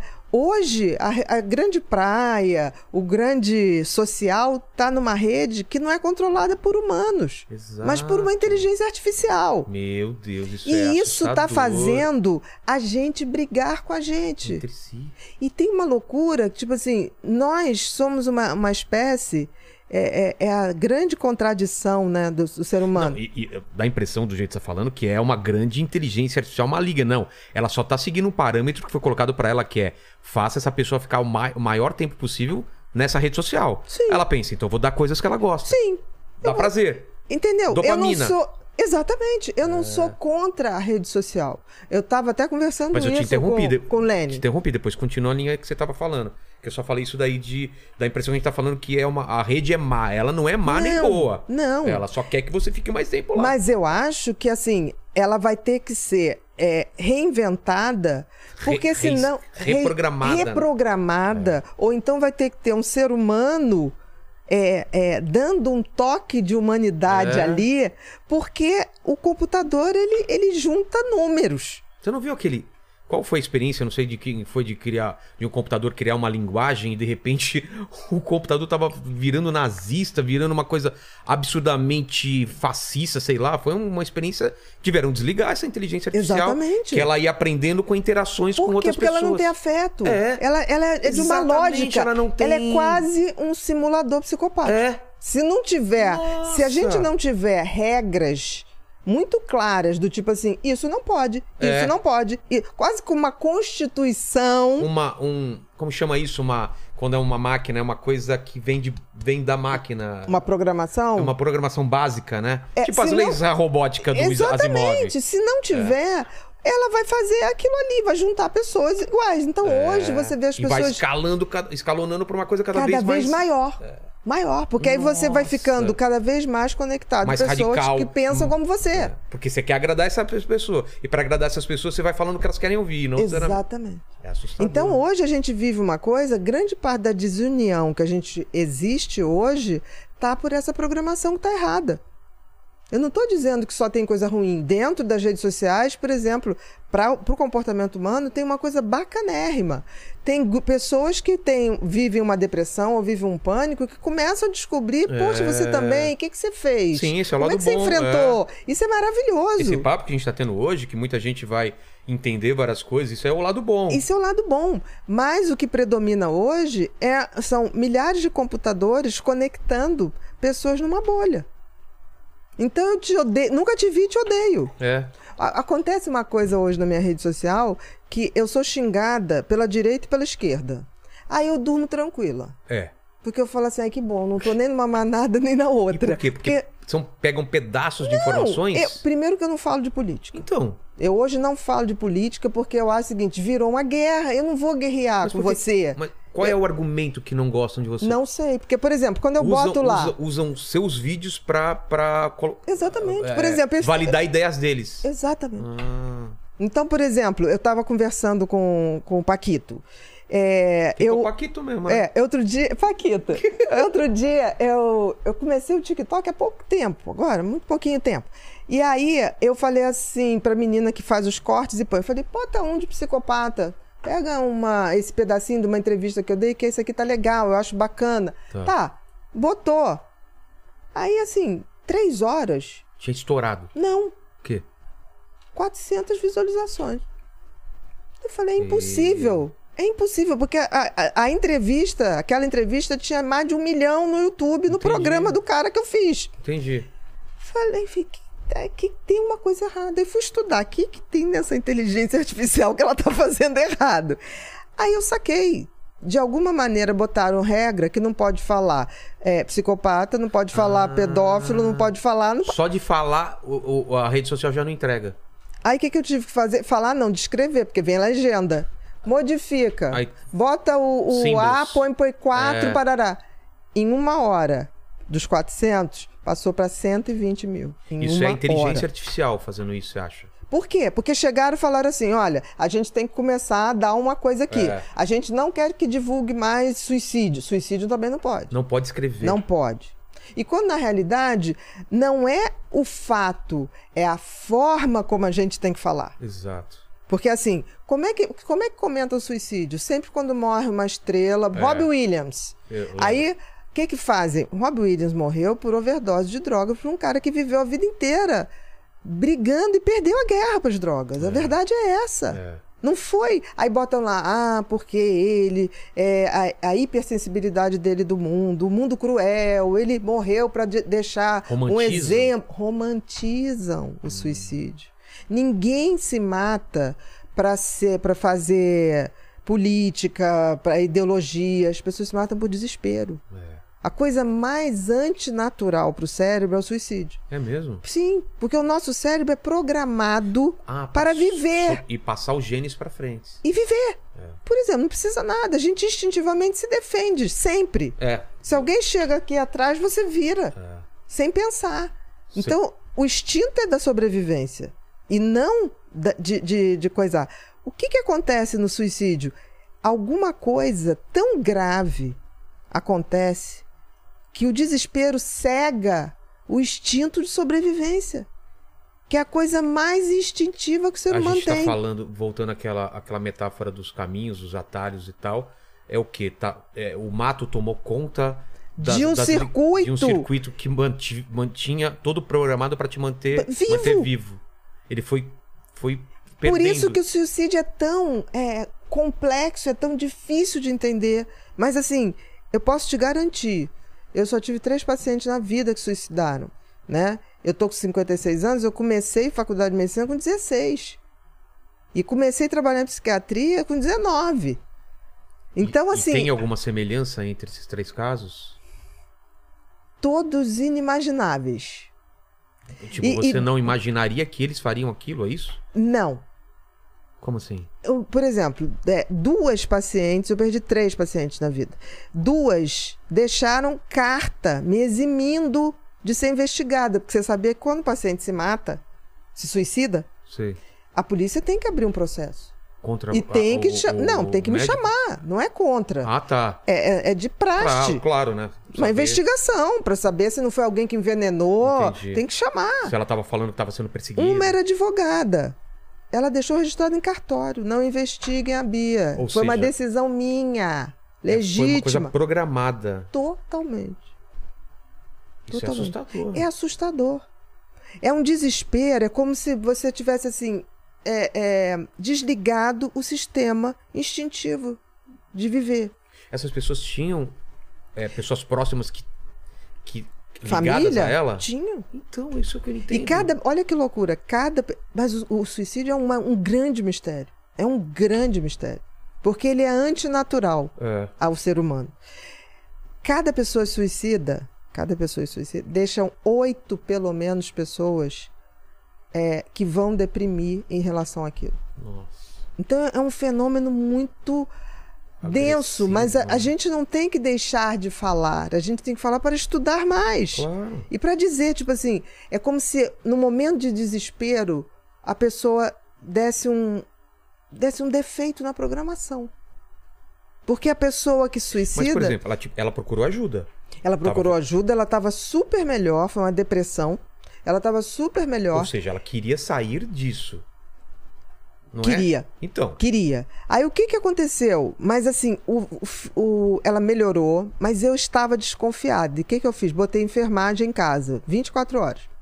E era uma pessoa que tinha uma condição social muito, muito boa. Então tinha na casa o chofer, Entendi. tinha a cozinheira, tinha a enfermeira. Eu me lembro que teve um dia, e eu ia lá todos os dias almoçar, na, é- no auge da depressão. Teve um dia que eu não pude ir, porque eu tive que atender um outro paciente. Nesse dia, eu liguei e falei: olha, avisa que hoje eu não vou poder. Tá, tá. Mas ela tá super bem, doutora, fica tranquila. Olha, ela foi ao salão, fez a mão, tá, tá, tá, cortou o rotina cabelo, normal. tá? Ok. Eu falei, não deixe nunca ela sozinha. O que, que ela fez? Ela deu um jeito. Ah, a Bia não vem? Ah, tá. Fulano, vai lá em Botafogo, compra um negócio lá pra mim, o chofer. O chofer foi. Fulana, vai no Nossa. supermercado que hoje eu vou querer fazer aquela saladinha que eu gosto, tá, tá, tá, tá, tá. Ficou ela, a enfermeira. Aí ela falou, ai, tô com vontade de... Ela morava no cobertor, com von- vontade de tomar um sol. Tá. A enfermeira, ah, tá bom, tá, tá, tá. Falou pra enfermeira, entra, enfermeira. Não, eu vou ficar aqui, tá, tá, tá. Ela puxou a enfermeira, jogou a enfermeira na piscina e se jogou. Nossa. Então, assim, esse foi o mais inexplicável da minha vida. Assim, e eu tenho essa carta até hoje. Tinha um monte de obstáculos e ela Exatamente. foi vencendo um obstáculo Todos. atrás. Todos. E isso quer dizer, porque tem aquele suicídio que é do impulso. É. Que se a pessoa pudesse ter cinco segundos Se para alguém falar, não, faz. Teve, teve, teve não, a história. teve aqui- dois dias. Não, não, a história aqui do. Bom, É história... bem complexo. É, não, eu vou Porque contar uma- tem aquele que é instinto. Não, teve uma história aqui. Você ainda não trabalhava aqui ainda, Lene. Do Gaulês, que ele tava pronto pra pular do prédio e tocou interfone. E era a ex-namorada dele que arrebentou com a vida dele. E a mulher que arrebentou com a vida dele foi a que salvou ele, que ele se ligou. Ela falou: O que você tá fazendo? Foi lá e cuidou dele. Olha que doideira. Esse é o impulso. Esse Se é o não tivesse impulsivo. tocado o interfone, ele teria- feito. O suicídio de um impulso é o mais evitável. Exato. Por isso que o CVV é fantástico. Que é, tô me sentindo mal, não sei o que fazer. Alguém E aí, o que, que comigo. acontece? No CVV, você, enquanto o cara tá ali, tipo assim, vou me matar, com a quantidade de, de pessoas que ligam pro CVV, o Centro de Valorização da Vida, que é um serviço maravilhoso, vou me matar, o que, que o cara faz? Ele fica ouvindo. É. Não, pera um instantinho, não vai agora não. Fala comigo. Só de tirar Me dá- aquele ímpeto já. Consegue. É. O, o número de, que- de, de suicídios que o CVV evita é Eu inacreditável. vivi- a gente viveu isso, eu, eu como comediante, ano passado, que foi a. Já tô confundindo. 2020 foi o brabo, né? Foi, da, foi. Da pandemia. Perdemos dois ou. Acho que três comediantes com suicídio. E um amigo meu tava muito mal e ele falando pra mim. Eu toda hora falando com ele, falando pelo telefone e eu via que aquilo ajudava e tal. As pessoas às vezes precisam realmente só falar com alguém. Exatamente. Porque o, o que- o não impulso- raciocina. Exatamente. O que, que é isso, né? A gente ainda tem que estudar muito o suicídio, porque assim, existe aquele pane que é, é segundos que se alguém consegue parar, parece que reconecta, Tá. né? Agora, existe um, é, é mais raro, né? Que aquilo é planejado com detalhes. Mas Nada ela, fará. ela avaliou, fez um, uma, uma- uma- um Fez um raciocínio. documento. Mas um- então, ela raciocinou e achou. E, e- e- chegou a uma conclusão racional que queria tirar a vida. Acho que sim. Não tenho como responder. E não tem remédio que, que, que não é uma. uma... Estava sendo medicada, tanto que ela melhorou muito. É, então, Entendeu? Então, assim, ainda é um fenômeno é, que é tão contrário à vida que a gente vai ter que estudar muito. Exato. Mas a gente não pode falar nem a palavra. É. Entendeu? Não E- pode escrever a palavra. E, e é engraçado que é, não tá relacionado com dinheiro, Não, com aparência, não. com sucesso. Até parece Não. que é o Ao contrário. contrário. Quanto maior sucesso e maior riqueza, mais propensa parece que a pessoa tá. A gente tá vendo grandes youtubers aí falando desse programa. Francamente. Felipe Neto, o Whindersson falou isso. Uhum. tem- Porque parece que ele, ele, vira, ele vira vítima do próprio sucesso e do próprio. Aí é, a gente tá falando de ansiedade, a gente tá falando de medo. A gente que está é? falando de, de compulsão. Compulsão? É, porque olha só, foi feito um estudo, é, isso eu falo no meu livro Mentes Consumistas, que eu falo sobre consumo. Mas a, o- a compulsão é igual para qualquer coisa, ou para droga, ou, ou para sucesso, ou O que, para. que é a compulsão? A compulsão é quando você busca uma coisa e você tem prazer naquilo e depois você não consegue parar. Chocolate, por exemplo. Eu tenho compulsão por comer chocolate. É uma compulsão que. Depende, se você come que, uns 10 quilos de chocolate por dia, Não, mas eu Então não como é o que tiver. tá, mas E você saio de não madrugada para ir atrás. Tá perto. O que? É droga, sexo. Co- Compulsão é aquilo que eu não que me domina. que te Ah, domina. então, não, não, então não é compulsão. Tá bom, entendi. E que Entendi, você entendi. tem, se você não tiver, você Entendi, entra em abstinência. Entendi. Não é, não é. Né? É Entendeu? só um. eu- não é um vício. Não é, Não um, é um vício, é um- digamos você é um gosto e que você se deixa levar um É, pouco é, mais. é. Entendeu? Então a compulsão é alguma coisa que é, é- ela, ela é muito forte. É muito e, e eu não forte. consigo controlar. é muito forte. Assim, para controlar E é por que grandes é, celebridades têm, com- têm compulsão? várias. Porque assim, É, o que que acontece? Teve um estudo que colocou o seguinte: em relação ao dinheiro, vamos em relação ao Tá. dinheiro, que as pessoas, é, até um certo momento, quanto mais dinheiro você tem, mais sensação de felicidade você tem. É- O que, que é esse momento? É o momento em que você passa a ter condições de ter uma vida digna. Tá. Você tem dinheiro Eu não tinha nada, Exatamente. Você passa a Eu- ter é carro. dinheiro, é um carro, Uma casa. uma casa, Posso é, jantar onde eu saúde. quiser. Saúde, tá. Isso, isso, todos os estudos mostraram que é realmente necessário um X de dinheiro Tá. que te dê um X de, de conforto para que você tenha uma maior sensação de felicidade. Tá. Agora, se esse X aumenta indefinidamente, De uma maneira absurda. absurda, que você perde a noção do que você pode ter, O prazer não é proporcional ao quanto ele aumenta.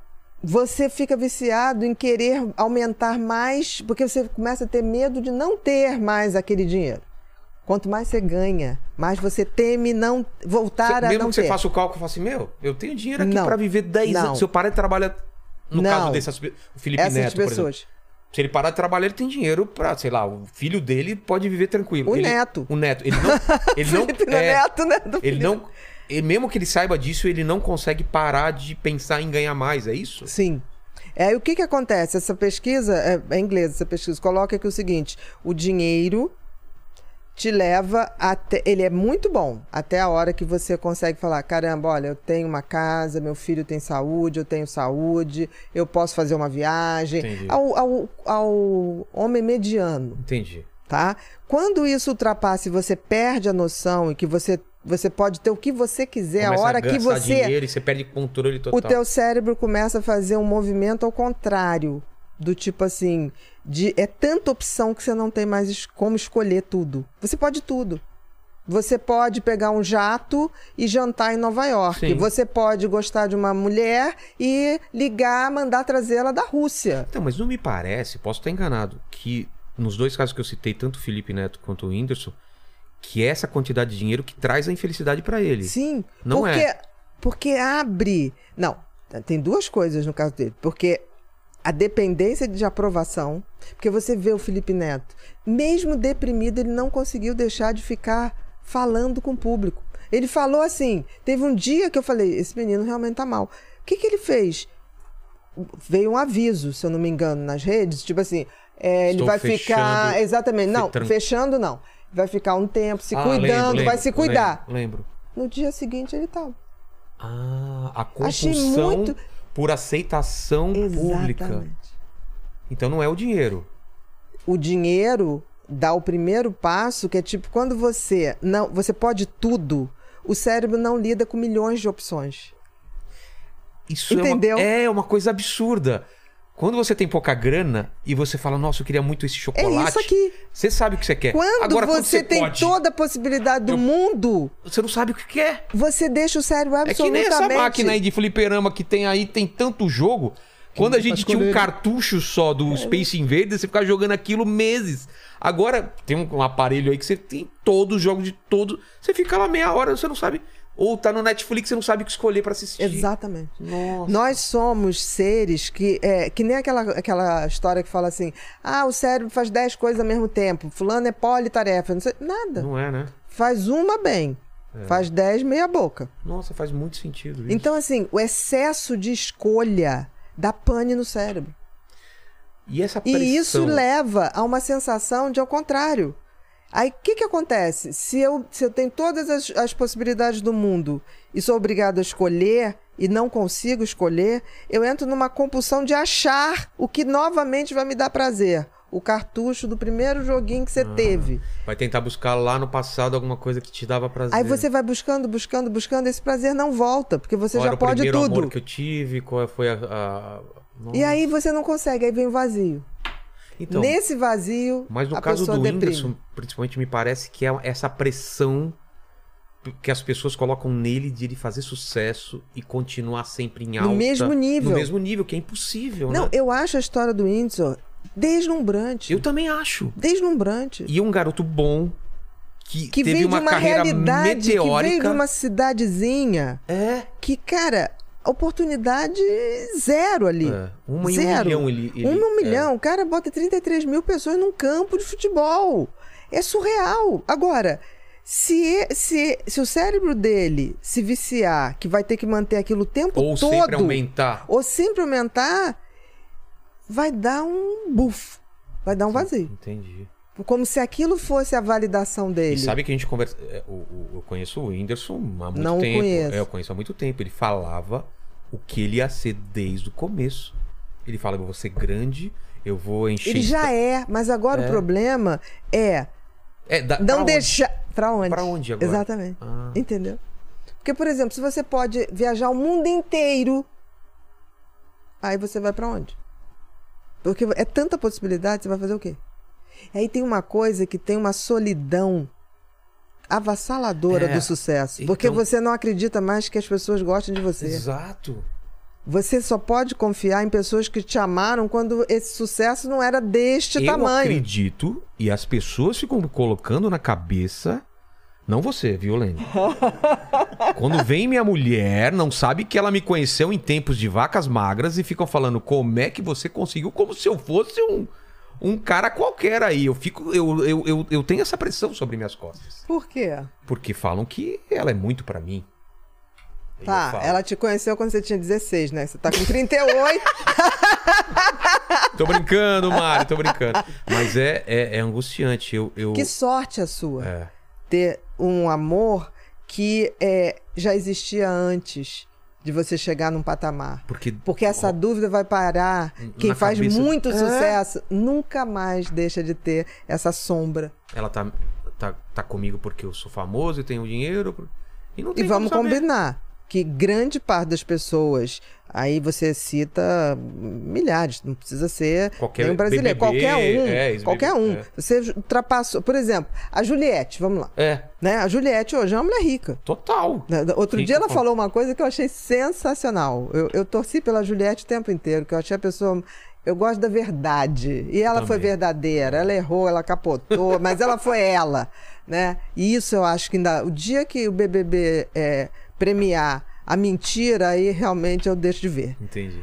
E ela outro dia disse uma coisa fantástica. Ela falou assim: chegaram assim, você ainda tem medo de ficar pobre? Ela falou: olha, se eu ficar, eu mereço esse castigo. Eu olhei e falei, cara, ela continua sendo Juliette. Por quê? Porque ela falou: eu ganhei tanto dinheiro que se eu ficar pobre é castigo de Deus É eu e eu mereço. E eu mereço. Que maravilhoso. Eu achei maravilhoso. falou, eu falei, é, porque o meu medo, por exemplo, da Juliette, que a gente via ali uma, uma pessoa pura, inteira, É. né? Com aquele sotaque, do jeito. Ela era ela, né? Eu falei, tomara que ela não.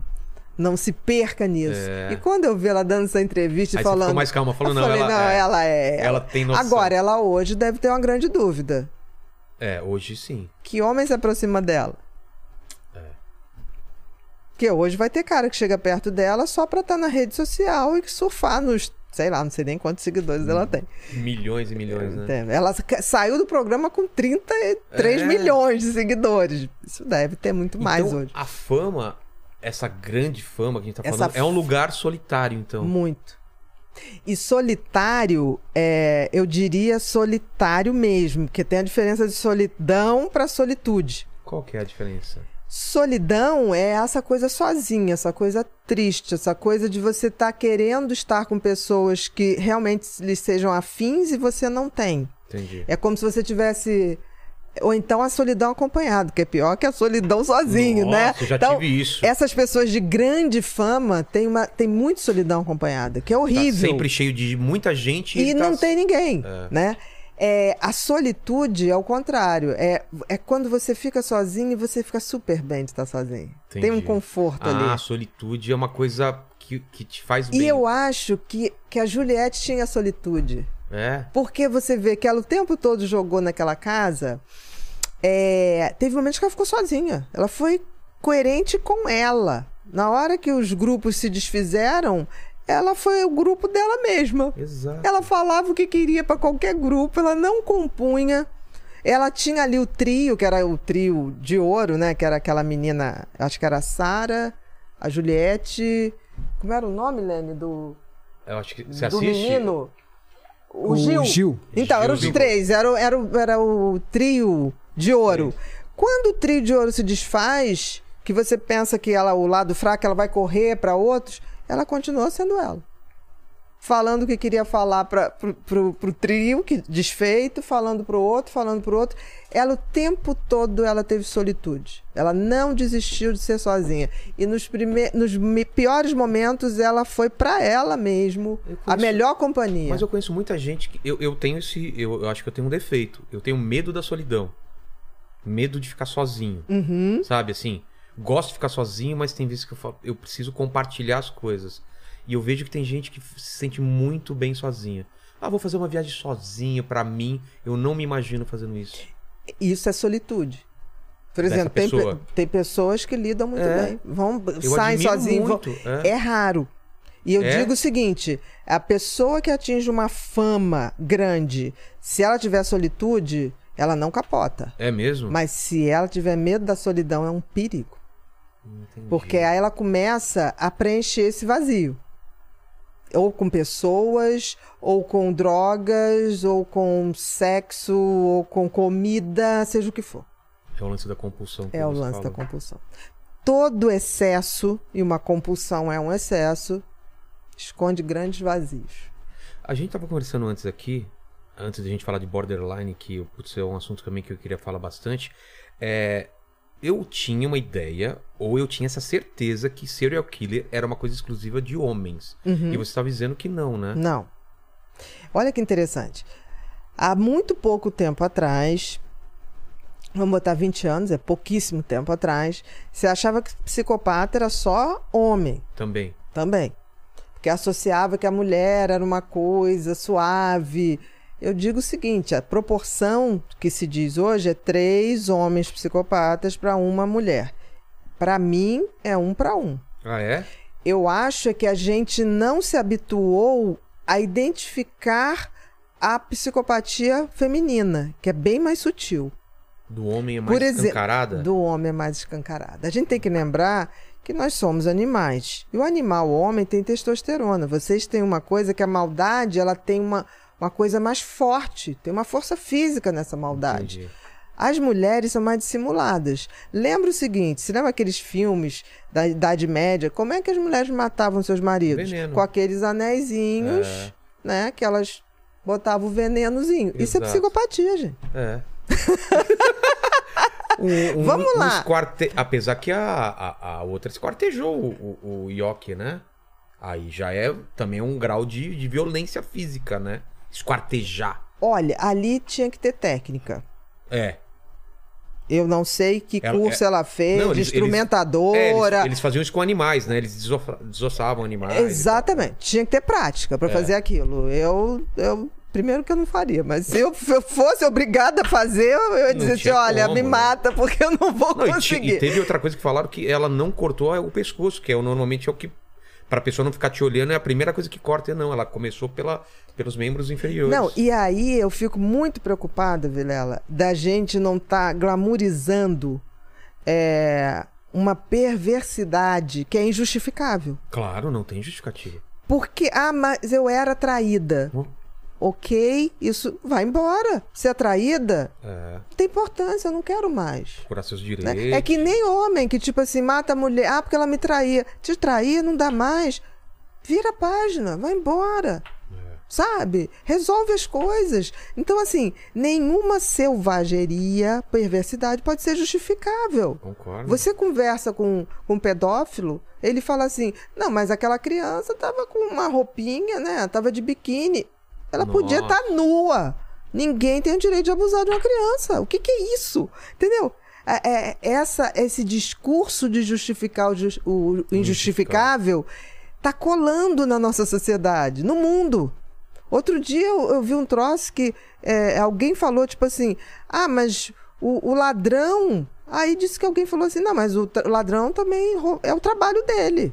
Ah, Ele tem família. dias. É o trabalho dele. Eu vi isso daí. Sabe? Então, assim, vale A tudo. gente tá invertendo as coisas. é. Eu não tô falando, eu acho que tem gente que rouba por necessidade. Claro, claro. Claro. Vem cá, você não pode eh, prender uma pessoa porque roubou a margarina. Que a gente já viu acontecer isso no nosso É. Exato. país, né? Agora, ter direito. Não existe isso, gente. Então, assim, roubar. é. a gente não pode mais filmar pessoas sendo algemadas. Agora, alguém é algemado por nada? Tirando os erros de Claro. preconceito, de claro, tem que, tem que fazer. Agora, o, e o mesmo erro que a gente. é, é, é, o rigor com que se faz um erro tem que ser punido com o rigor que se Exato, faz um exato, crime. Exato. A gente, senão, a gente, a gente não precisa de justiça. Aí é justiça com as próprias mãos. A gente vai voltar A, a barbárie, né? à barbárie. Exatamente. Mas então, homens e mulheres eh, estão sujeitos a. A psicopatia, a com psicopatia, certeza. Serial killer. E aqui no Brasil, a gente tem poucos casos relatados, você acha, em, eh, dentro do, do que realmente acontece? Porque Eu nos acho. Estados Unidos parece que é muito mais. eh, como fala? Tem muito mais dados, muito mais estudos, né? É, muito mais dados e tem uma coisa. é, nos Estados Unidos eles lidam com isso há muito mais tempo. Eles têm códigos pra- é, específicos para quem é psicopata. Quer dizer, são criminosos considerados mais perigosos, têm penas mais... é, bem mais elevadas, né? É, aquele papo que o serial killer, no fundo, ele quer ser pego, é verdade? Ele quer. É um embate. É um embate é, intelectual com, com Ele não quer pessoas? ser pego, ele quer brincar de te mostrar quanto você Vo- é idiota. Entendi. E ele é grandioso. Ele vai se arriscando um pouquinho mais É, às vezes pra é. mostrar o quanto ele tá acima. Acima. Porque É- você vê isso nos filmes, Exatamente. né? O tesão, por exemplo. Às o- vezes ele tá na cena do crime vendo as pessoas lá e ele, Exatamente. e ele lá. Exatamente, do tipo, que medíocres. É, eu tô aqui, ó. é. Eles têm essa sensação, né? Então, é. Eles têm essa coisa de. Ele não quer ser pego, ele quer ver a obra dele, né? Que coisa Sendo linda. Ele fala isso. É? né? Ele- eles falam isso. Tipo assim. E eles. É interessantíssimo que esse livro que se chama Tanto a Fazer. Esse livro é interessantíssimo. Talvez seja o livro que mais descreve a mente de um psicopata que resolveu falar a verdade antes de morrer. Tanto a ser feito porque ele fala assim: eu matei aquela mulher, mas ela tinha uma vida tão medíocre. Nossa. Eu salvei ela da mediocridade existencial. O outro lá, matei, matei porque ele era um idiota, um corno. Quase Não sei como que- se fosse Não. um favor. Exatamente. Na cabeça dele, ele fa- está fazendo um- uma obra. É. Entendeu? É porque você vê isso em filme, né? Parece que é uma grande obra que precisa Não ser. precisa nada. Os É. líderes que mundiais que levaram, líderes religiosos Também, que né? levaram as pessoas ao suicídio, na cabeça dele ele estava livrando aquelas pessoas da É. mediocridade de, sabe, de ser comandada feito um bando, Exato. facilmente. Existe o termo sociopata. Uhum. É, O que, que é a diferença do psicopata? É a mesma coisa. O que acontece é que psicopata a gente usa porque foram os primeiros caras que estudaram e o último cara que fez um trabalho maravilhoso continuou usando psicopata, que é o Robert Hare, Tá. que criou uma coisa chamada é, checklist Hare, que é um- uma coisa muito bem feita, uma testagem para separar no sistema penitenciário o psicopata dos não psicopatas. Por quê? Se deixar o psicopata junto com os outros, o que acontece? O que acontece é que o psicopata faz os recuperáveis, porque assim, 15, 25% no sistema pe- penitenciário é psicopata, Tá. 75% não. É. O sistema penitenciário, se fosse feito para esses 75, podia recuperar pessoas que são recuperáveis. Só que tem que se mistura. O que, que os 25% do psicopata faz? Usa esses aqui como soldadinhos Nossa, e na manipula. manipula na rebelião, mata quem? Um desses aqui, Exato. pra, te tira a cabeça, joga. É, é- é literalmente. E fazem um escritório, né? Você já viu que o psicopata no sistema penitenciário, eles fazem um escritório É. do crime, né? E floresce. Por, o que, que é floresce? O psicopata, quando é preso, ele não deprime, ele não tem nada disso. O psicopata não deprime. É, Não existe isso. não tem. Não existe. Ele fica bem. E se você der conforto a ele, ele, ele arruma um jeito de ter conforto, né? De ter ar-condicionado, É. de ter lagosta dentro lá. Nossa. Ele arruma tudo. E ele vive muito bem, obrigado. Qualquer pessoa que é presa, privada da sua liberdade, que não é psicopata, definha. Exato. Psicopata não. Ele reina. É como se ele fosse um predador que entre entre ali a selva, ele vai ser o, o leão. Ele, Ele vai dar um jeito. ele não tem remorso, ele não tem nenhum... Nada impede ele Entendi. de fazer o que ele quer. É Tá? o predador. E aí, o que, que aconteceu? Antigamente, você lembra que todo mundo tinha uma teoria, muito da década de 60, 70, que o homem é bom, a sociedade que corrompe. Sim. Então, durante um tempo, se usou sociopata para dizer assim: não, o homem é bom, a sociedade é que vem e corrompe. Ah, Mas isso a gente não tinha essa noção, esses estudos de neuroimagem mostrando que na realidade eles nascem assim. Não é a sociedade que deforma eles, muito pelo entendi. contrário. Antigamente achavam que a sociedade... Por isso que se usava sociopata, Ah, como se a sociedade criasse. Não tem sociedade que cria um psicopata. Ele já nasce assim, é um defeito de. Existe uma sociedade que, se for tolerante com a psicopatia, faz com que ela floresça e ela tome lugares de poder. Entendi. Vamos combinar que a maioria das sociedades que a gente tem hoje. E como você vê traços de psicopatia em criança? A gente nunca vai usar o termo psicopatia em criança. Não? Não. Por quê? No máximo, você pode dizer que tem transtorno de conduta. Tá. Porque existe um- uma coisa que você tem que ter um amadurecimento cerebral mínimo para você dizer que aquele cérebro tem aquele funcionamento mesmo irreversível. Entendi. Por isso que se tem a tal da, a- da maioridade, que é diferente em vários países. Que é quando eles imaginam que o cérebro tá totalmente Que tem pronto. o seu amadurecimento para dizer, não, esse cara é assim. Entendi. né? E isso é uma discussão eterna. Por exemplo, né, nesse curso que a gente vai dar, tem um- um- uma aula que é, é menores perigosos demais. Como é que a gente faz com eles? Porque assim, é, por exemplo, na Inglaterra, na Austrália, não tem uma idade. Como assim? Não tem uma idade. Tipo assim, ah, então o cara a partir de 18 anos, no Brasil Ah, tá. é 18. Nos Estados Aí Unidos ele é pode 16. 16. Tem Lá não tem na, na não, Inglaterra? Não, é assim. Como é que ele vai dizer se aquela criança vai ter uma prisão, vai ser preso, parará? Pela qualidade do crime e pela capacidade de distinguir se aquilo é uma coisa certa ou errada. Nossa.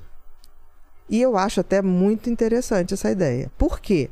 Isso aconte aconteceu um crime na Inglaterra que foi o seguinte: duas tinha uma mãe que estava numa sorveteria com um bebezinho de colo e com o, filho mais novo, de quatro aninhos. O que, que a mãe fez? É, foi comprar o sorvete e deixou o bebê com, a- com o pequenininho. Du- dois No garotos, berço, no- um de. Não, com, com, No- no- com o de quatro, Tá. no bercinho, No bercinho. no carrinho. É. E a mãe foi ali no caixa voltar. Quando a mãe voltou, a- o garoto chegou, levaram o bebê, levaram o irmãozinho lá. Chegaram no garoto, um de 8, outro de 12, chegaram lá e pegaram. Na mão, deram no, no irmão e pegaram. Essa criança foi achada depois na trilha do trem, é, com o trem tendo passado por cima, indo tudo para todos os lados. Um bebê de oito meses. Nossa. Isso foi um crime muito comentado na Inglaterra. Aí, na hora de julgar, como é que se julga Exato. esses dois? O que, que o juiz fez?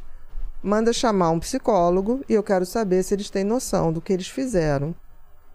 É uma coisa ruim. O psicólogo examinou eles, fez, fez todos os testes, né? Fez o teste de, de, de, de personalidade, fez tudo. E chegou e perguntou: Vocês sabem que fez? Por que, que vocês fizeram isso? A resposta dos dois: Porque a gente queria ver como é que era um bebê explodir quando passava um trem em cima. Essa é resposta verdadeira. Porque, assim, uma criança que tem uma indiferença muito grande muito cedo, ela ainda não aprendeu que tem que ter a tal da mentira diplomática. Ah, entendi. Então, muito cedo. Não tem criança que fala, por que você fez isso? Ah, porque Eu me deu vontade. é. Depois, na adolescência, que começa aquela coisa, eu não posso dizer isso, senão É. aquele grupo não me aceita. Exato. A socialização traz essa mentira diplomática, É. social, né? Então, o que, que aconteceu? O juiz determinou o seguinte: bom, eles sabem o que é certo e o que é errado. Eles não têm nenhum problema mental que impeça eles de saber o que é errado. Julgar, é. Que, por exemplo, o psicótico tem, o esquizofrênico. Ele, Mas ele- Por que, que você tá. Por que, que você tá me acusando de ter matado o bebê? É, Tipo assim, porque Deus falou comigo, Ah, se fosse um delírio. Então foi. O que, que o juiz fez? Eles sabem o que é certo e errado.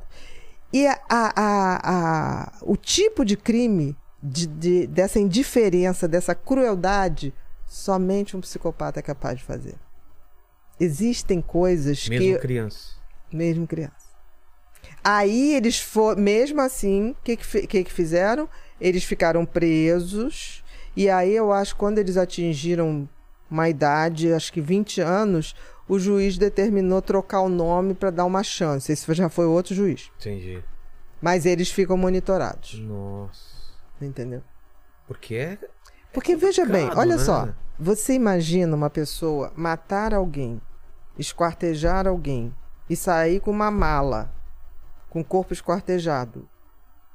Normal? Não. Contrário disso. Então, assim, tem certas coisas que É um- só um psicopata é uma consegue linha que fazer. você atravessa. que é inimaginável. Aí o que, que acontece no nosso país, que eu acho que é um perigo? No Brasil, a mentira é constitucionalmente legalizada. A pessoa pode mentir sem sofrer. Que que, não, o que, que ela diz? É, a Constituição diz: você não é obrigado a produzir provas contra você próprio.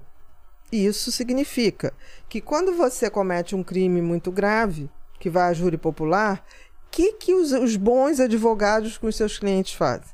Vamos criar várias versões desse crime. É, A gente vê o que pega melhor para o público. exato. E aí, o que pega melhor, conta uma história romântica, conta, tipo assim, que ah, ela vingou as mulheres, Entendi. né? Porque assim, contra uma relação abusiva, Abusiva. ela pegou e foi, foi mostrar o po- empoderamento feminino. Aí usam esses argumentos. Mas isso é manipulação. Total. Nos Estados Unidos, se você mentir, agrava a pena. Se for provado que você mentiu, O que você é- tem uma pena agravada. Que é certo, né? O que é certo. No Brasil, não, porque a Constituição diz que você não precisa. Então, você pode inventar versões. Para júri popular, isso é uma maravilha. é. Porque o que, que é o júri popular? Pessoas comuns. Você, para ser de júri popular, você tem que ter ficha limpa, você tem que ser um cara bacana, correto. Um cara bacana e correto é sensível a histórias sensíveis. É, total. Mas voltando às crianças, uma criança que maltrata um animal é um sinal. É um sinal precoce.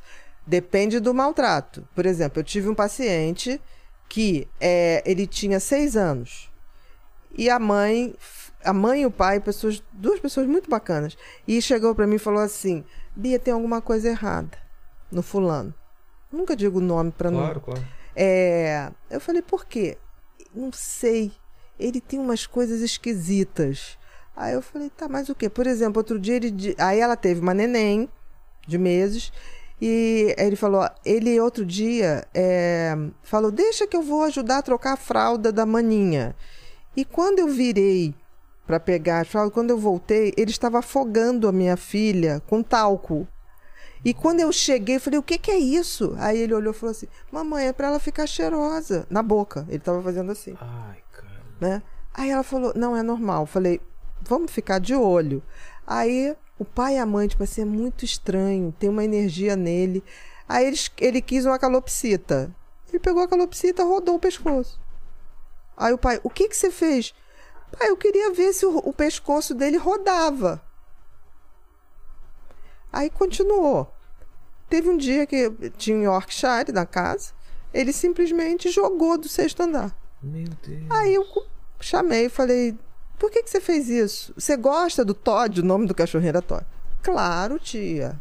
Eu falei: por que, que você fez isso? Ah, eu queria saber como é que é cair do, oita- do sexto andar, quebrar alguma coisa, como é que é a reação, como é que é a fisionomia.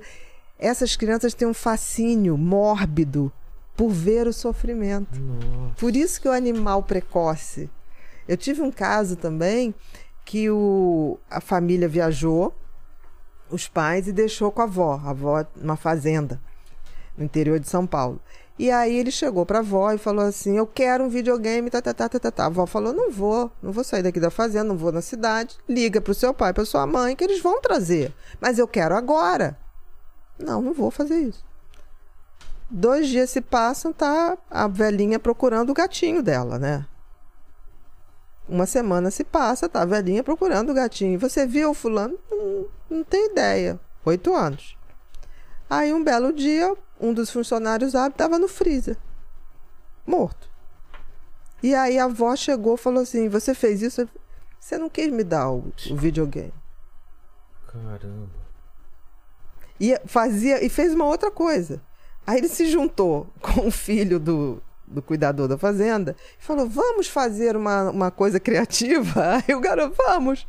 Aí separa um balde, bota os sapinhos, aquelas pererecas Sei. perto de lago. Tá. Aí o garoto foi, coitadinho, o outro bonzinho, né? Botou. Tá, o que, que a gente vai fazer? Vai, vai dar comidinha? Vai não? Não, agora pega álcool. Pega álcool. Agora pega o fogo. Vamos fazer fogos de artifício. Aí as pererecas vo- voando. Olha que lindo. Meu. Entendeu? Então, assim, São isso sinais. são sinais de que, na realidade, eles têm esse fascínio pelo sofrimento. E dá pra consertar quando é criança? Não, psicopata não se conserta. Você evita eh, danos. O que, que é evitar danos? Uma educação que descubra que isso é real, ela, se ela for bastante rigorosa, você consegue inibir isso. Por quê? Porque ele sabe o que é certo e o que é errado. O psicopata sabe o que ele Sabe, faz né? é certo ou errado. Você já viu um, um pedófilo atacar uma criança na praça do shopping Claro de que não. alimentação? Claro que não. Não, ele planeja, ele faz tudo, maquiavelicamente planejado. Ele Então, sabe a lei. se ele souber que tem consequências, ele não faz. Se a nossa sociedade tivesse realmente uma questão de, por exemplo, punir severamente um corrupto quanto mais, teria ainda psicopata? Teriam, mas eles teriam menos amplitude de ação. Entendi. Então, assim, a educação Mas é triste, né? Pensar que É não dá muito, pra curar um psicopata. né? Muito. Tanto que, por exemplo, nos Estados Unidos, uma das coisas que se faz é quando descobre que uma criança é psicopata, vai pro boxe. Boxe o quê? O boxe, luta de ah, boxe. luta de boxe pra. Você não se lembra Mike Tyson, meu filho, arrancando a orelha do outro? Aquilo você acha que é um sinal de psicopatia? Se você for ver a vida dele. É mesmo? Por quê? Porque aí é como se você pegasse toda aquela coisa animal e botasse concentrada para uma coisa. Entendi. Como também, durante muito tempo, eram os agentes do FBI e da KGB. Que maravilha ter uma máquina que mata É. sem culpa, Sem sem, piedade, nenhuma, sem é. empatia. Pensa bem, Pelo meu país eu faço. não é pelo país, né? Não, eu sei, mas tem a, tem a desculpa que ele tava fazendo pelo país. Na Exatamente. verdade, ele tava se divertindo. Exatamente. Como é o tem os mata... É o soldado perfeito. né? Soldado perfeito. Sem sentimento nenhum. É. Entendeu? Então existe isso, né? Por exemplo, os caras que estão por trás do Estado Islâmico, por exemplo. É. Eles recrutam pessoas mais frágeis. Aquele jogo da baleia azul, se lembra? Lembro. O que, que eles vão fazendo? Eles vão entrando nos computadores, vão vendo aqueles perfis que são crianças mais tímidas, mais excluídas socialmente e vão inflando ali. Você vai entrar para a história, eles vão te reconhecer. É. A Deep Web, por exemplo, deve ser um território de psicopatas Total, absurdo. total. Agora, o que que a gente, o que que a sociedade faz com a Deep Web? Todo mundo sabe que existe.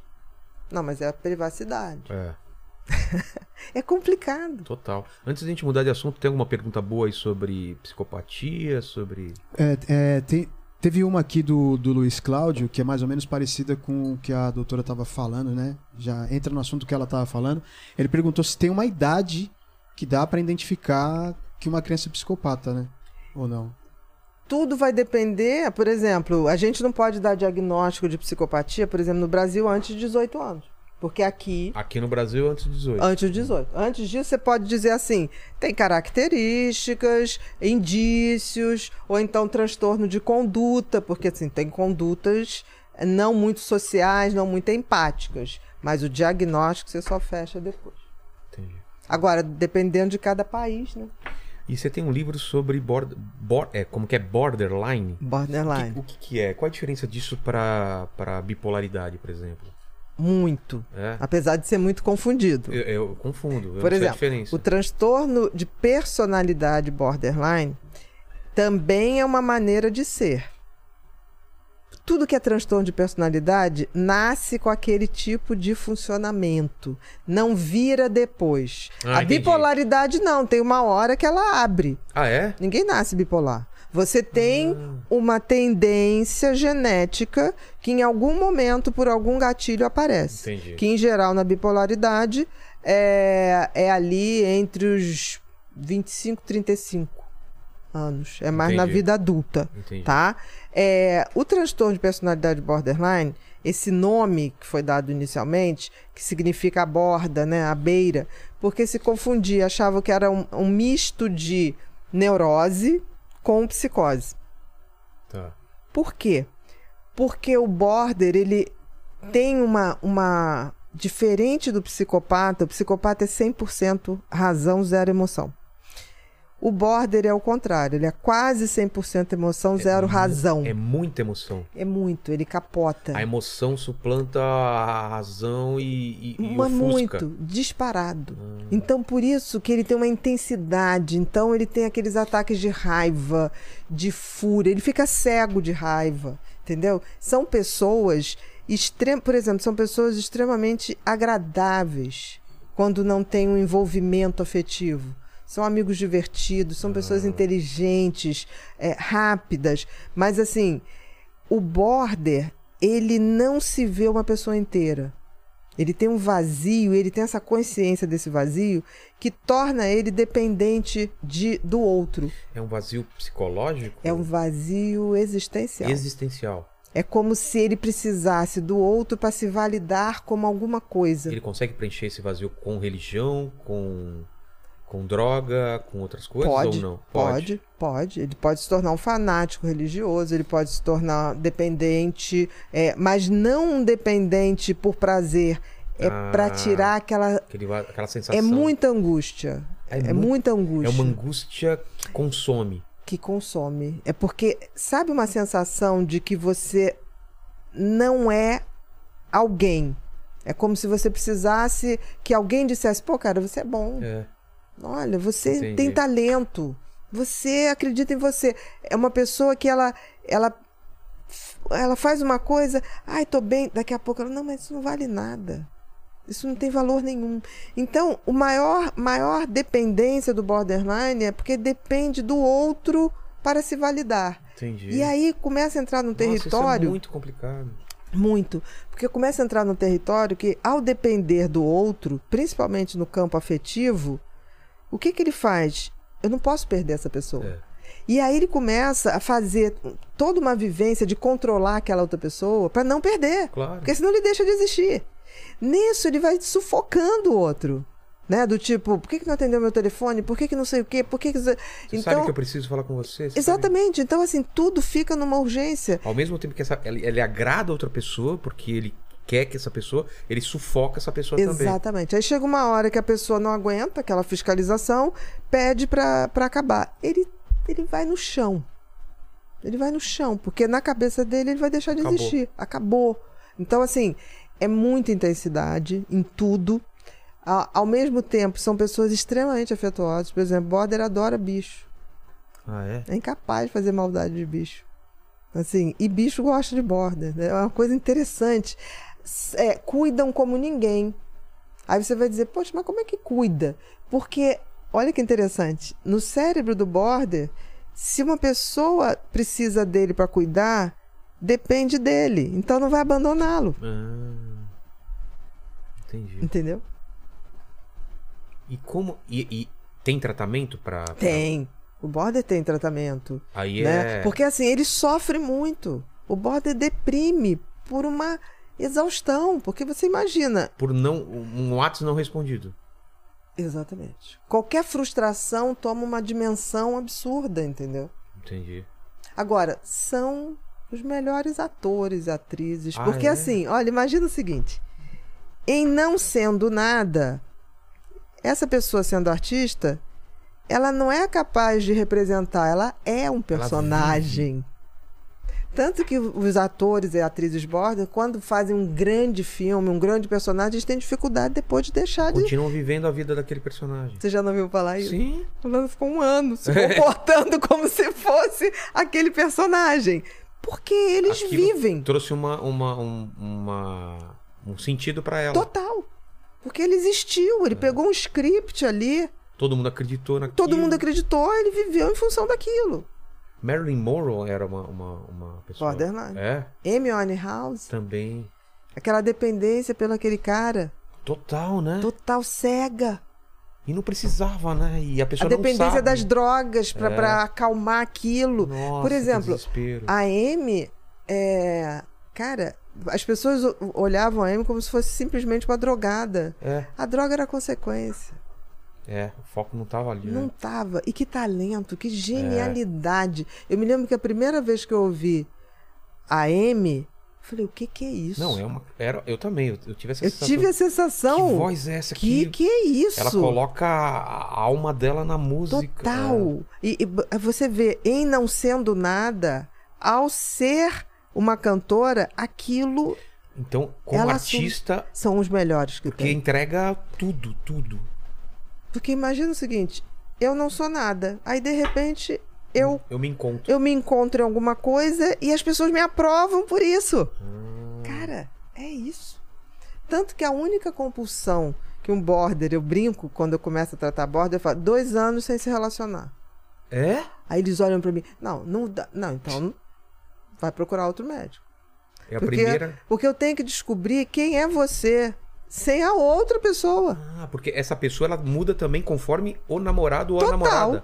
Total. Se é um namorado. Ro- Roqueiro vai saber de rock se outra é profundamente. gospel, ela vai virar gospel. Menino, vai virar, vai botar a roupa e vai fazer o discurso lá. Nossa. Porque é, é essa falta de identidade, entendeu?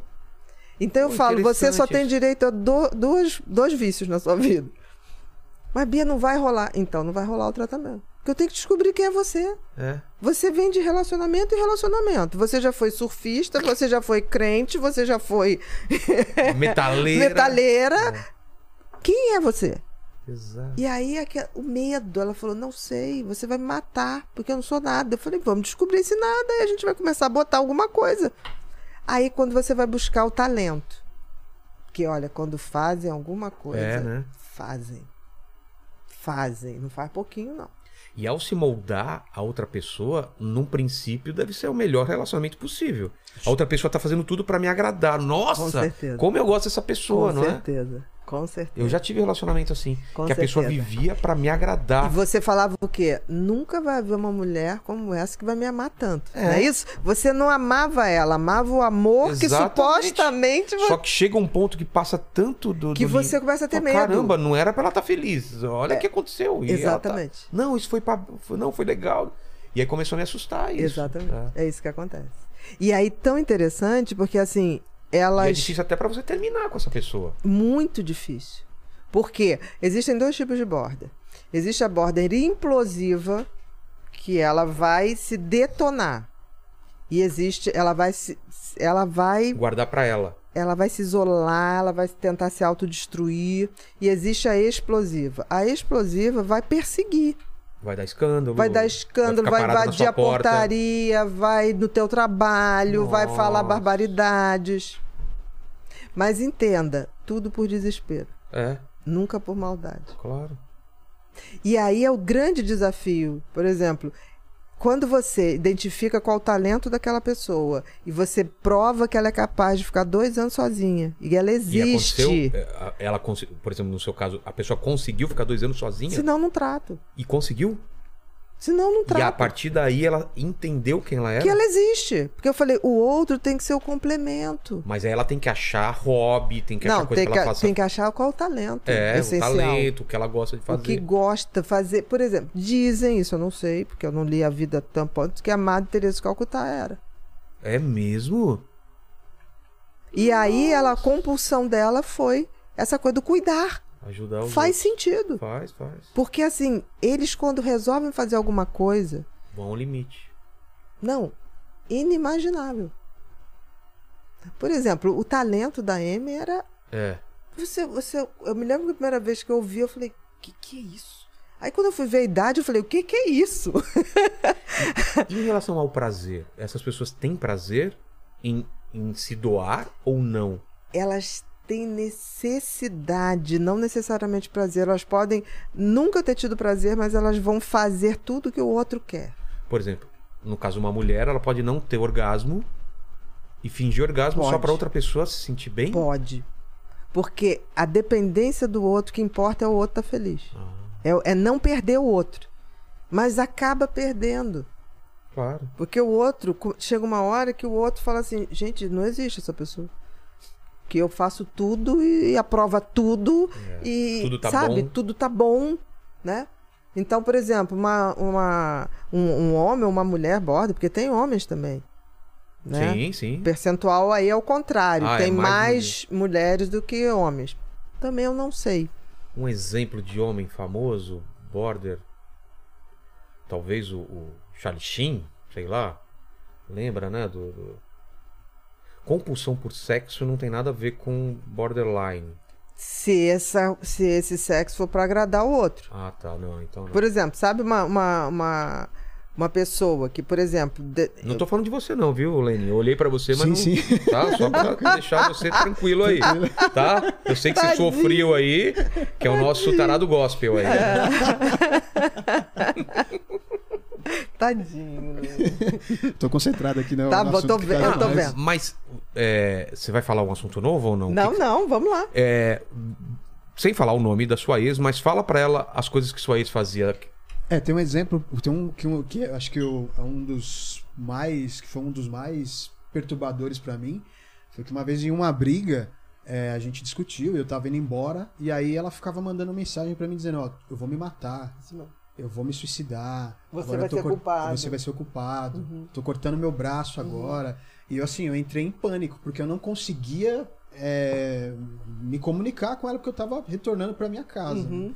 E uma outra vez também a gente teve uma briga, também, muito parecida. E houve uma situação em que ela também é, disse a mesma Uhum. coisa e tal. E aí eu solicitei que, que fossem verificar a polícia, né, tal. E aí o policial falou, não, chegou lá, tá tudo bem, não tem nada do que você tá dizendo, não. E aí eu, foi partindo disso que eu comecei a refletir sobre o relacionamento e o próprio delegado falou pra mim, olha, é, acho melhor você se afastar desse relacionamento, porque uma hora ou você ou ela vai acabar cometendo um crime. né? Sim. E muitas vezes acontece do cara perder a paciência e agredir. E, e é como se é, muita, as explosivas é como se levasse a pessoa ao limite para ser agredida, para poder fazer uma queixa para te punir, para você não abandonar. Nossa.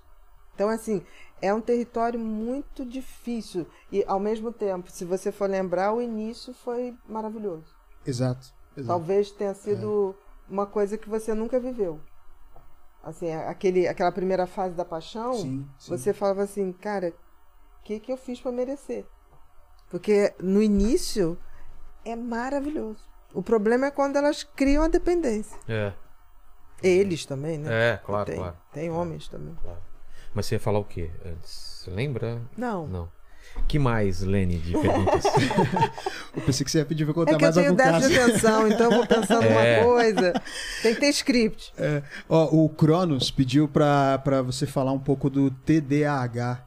Pois é, o TDAH, transtorno de déficit de atenção. Eu tá- Tivemos- até acabei de falar que eu sou, né? É, Eu sou. a gente teve um episódio aqui com Gaveta que ele, ele se assumiu também e ele falou que ele tem esse problema também, Eu né? tenho. É? Eu tenho. Transtorno de déficit de atenção é um tipo de funcionamento cerebral onde o cérebro nasce com uma capacidade é, de ter excesso de pensamento numa velocidade maior. Então é como se fosse um grande. A gente capota nos nossos pensamentos. Você vê Entendi. que de vez em quando você fala assim: não, vamos voltar aqui. É. Por quê? Porque para mim um pensamento gera outro, outro, outro, outro, E outro. vai indo e vai ramificando. Exatamente. Como se fosse a janelinha do Windows, né? Sei, você vai sei, abrindo, vai abrindo, abrindo, abrindo. abrindo. É, Isso é um tipo de funcionamento cerebral. Aí você pergunta, por que, Bia? Existe o lobo frontal, que é a nossa testa aqui, que é o maestro da orquestra cérebro. Tudo no cérebro é pensamento Tá. tá? Então você, um, um pensamento são aquelas conexões todas. E pensamentos, muitos se perdem, muitos viram ação. Mas a gente tem muito mais pensamento do que ação, Exato. tá? Então tudo é pensamento no cérebro. Se você tem um sistema é, frontal, lobo frontal, que é responsável por filtrar o excesso de pensamentos para que você não se perca e chegue à ação, Se ele funciona legal, ótimo. Porque ele controla a tua impulsividade, ele controla o teu pensamento. Aquele famoso- É como maestro. É aquele famoso, tô na beirada de um prédio e vem uma, uma, uma- Pula desse prédio. Já aconteceu isso com você? Não, isso é um pensamento intrusivo. Cara, é muito estranho isso. É, mas isso, com isso, você, é, isso é ansiedade. Já. Cara, da onde vem esse pensamento? E- Isso é um pula. pensamento intrusivo, isso tem a ver com toque. É? É, e isso não é necessariamente toque, porque toque é ansiedade. Tá. Isso é um momento ansioso teu que você pode ter Mas pensamentos que, intrusivos. mas parece que o pensamento não é meu. Exatamente, por isso que é intrusivo. É um pensamento que introduz na sua cabeça sem você querer. Mas é... Mas vamos supor, Tá. nesse caso do pensamento Mas não é uma intrusivo, vontade de. não, é um É pensamento. um pensamento solto. Então, o que, que acontece? Você pode ter uma ansiedade tão grande que acelera os seus pensamentos. Tá. E aí o filtro não consegue filtrar. Porque a gente pensa muita bobagem. Vem esse pensamento, vem imagem, você fala, ei, aí você vai até pra trás, assim, Mas por né? quê? Porque o teu, o teu lobo frontal, tudo Tá bem. trabalhando. Tá trabalhando, ele fala, ei, ei, ei, ei. Pode até ser uma coisa dos antepassados de proteger a gente. De, de, de mo- mo- fazer uma imagem do que seria se você pulasse e, e falar, é perigoso, então não pule. Isso, Talvez, que, é- né? que, que a gente fala de simulação de perigo. É. O cérebro tem essa Que o capacidade. sonho talvez também faça isso, né? Que no sonho você também tá fazendo várias, Testes. vários testes do que poderia ser. Pode. em sonho. Existe, em sonho existe em pensamento. Não É. tem uma hora que você fala assim, e se um dia acontecesse isso É. comigo, pode um ser que calafrio, né? exatamente, pode ser que o, cérebro tenha essa função de ger- gerador de de, Possibilidades. de possibilidades. Nossa, que fantástico. Que isso. fantástico. É. Só que tem que, às vezes, esse gerador tá tão acelerado e o lobo frontal não consegue filtrar que te dá uma sensação. Pô, Entendi. pra que, que eu pensei isso agora? Porque tem horas que você imagina isso racionalmente. É. Se acontecesse isso que aconteceu com fulano, Ah, como é tá. que eu agiria? Tá, tá. Isso é o simulador. Entendi. Mas tem hora que sai do controle. Entendi. O lobo frontal, no caso do ansioso, ele é sobrecarregado. Porque quando você está muito ansioso, você acelera seus Total. pensamentos. Total. Tá? Não é que ele não funcione bem. Ele foi sobrecarregado naquele momento. E depois que diminui aquele, aquele pico de ansiedade, volta ao normal. Volta a funcionar. No caso do TDAH, ele funciona menos. Ele nasce funcionando menos. Aí você vai falar, tá, então o cara, pô, se funciona menos, o cara tem que ser menos. Não. Se, ele, se o filtro funciona menos, o cérebro como um todo funciona mais.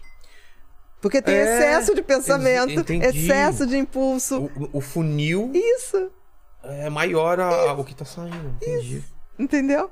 É como se o maestro tivesse desorganizado. Então, mas de certa forma você tá, tá gastando mais energia Com elétrica. certeza, com Isso te certeza. traz um cansaço. Exatamente. Tanto que o TDAH, ele não tem fadiga. tendência a deprimir, ele tem tendência à exaustão mental. E isso a- acontece o que com exaustão mental? É aquela coisa que tem uma hora que ele para. Você fala, "Ai." Não, ele não quer nem falar. Ah, é? Por exemplo, eu tenho preguiça de falar. Quando eu tô em exaustão.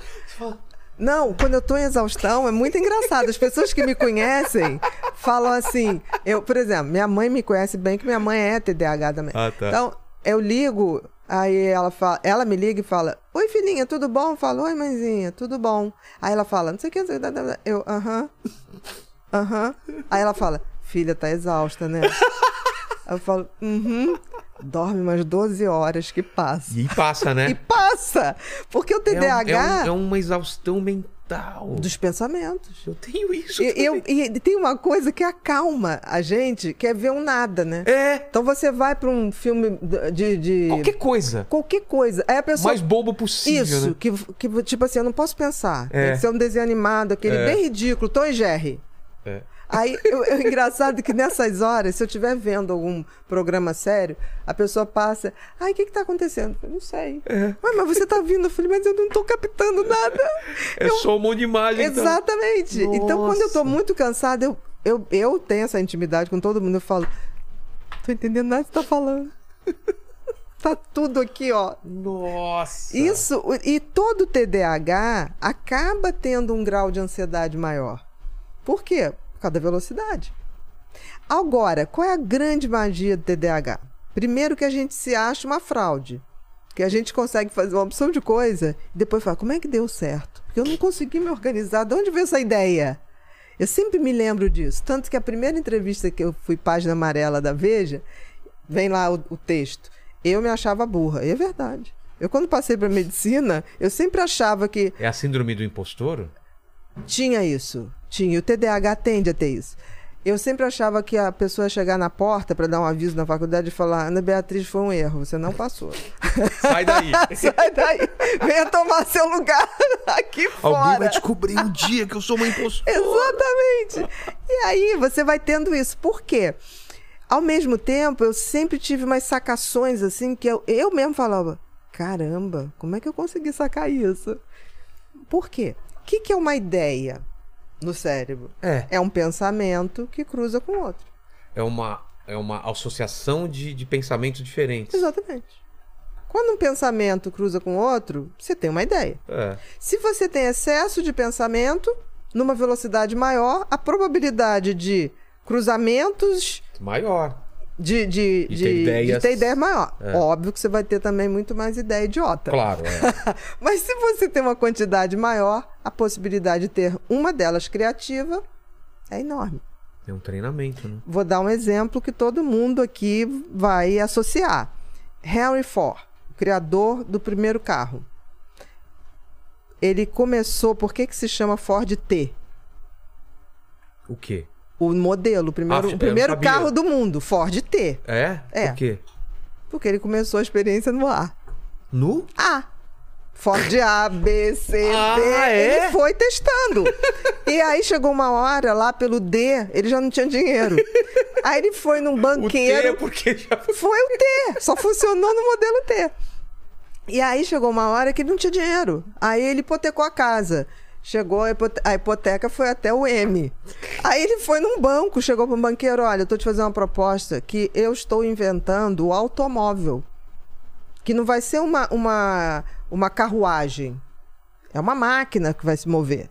O banqueiro olhou pra cara dele: pra que, que você vai inventar essa coisa se já tem a carruagem e É. o cavalo? Que não custa nada pra gente. Aí ele falou: tá, então você não quer. Não, o que eu posso fazer é aumentar um pouco a hipoteca da sua casa. Se você não, che- se você não me pagar em seis meses, eu tomo a casa.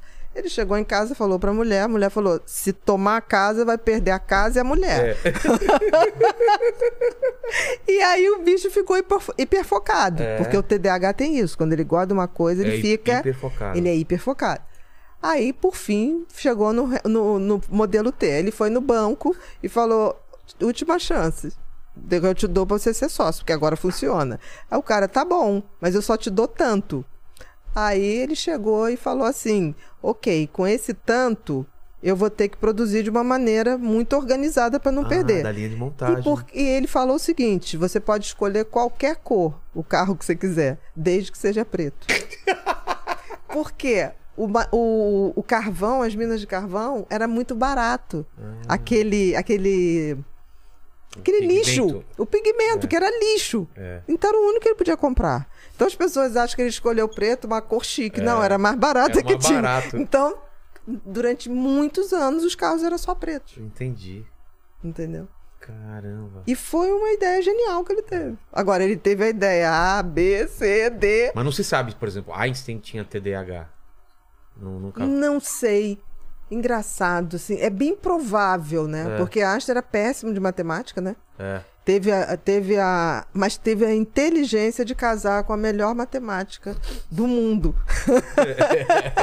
a mulher do Einstein, ela era um gênio na matemática. Então ele tinha a ideia das leis, mas era ela, que, botava, na no prática. papel. É, Eu acho que ele, além de ser extremamente criativo e genial, ele foi inteligente. total. Ô, Lene, em cima de algum assunto que a gente falou, você tem mais alguma pergunta? Hum, Não, não, não necessariamente. Eu mas tem um, tem um assunto aqui que eu acho que é interessante que fala sobre é, nutrição e psiquiatria. Ah, é? É, que é a nutrição psiquiátrica, né? É, a, a Isabel assim? tá pedindo para falar um pouco sobre isso.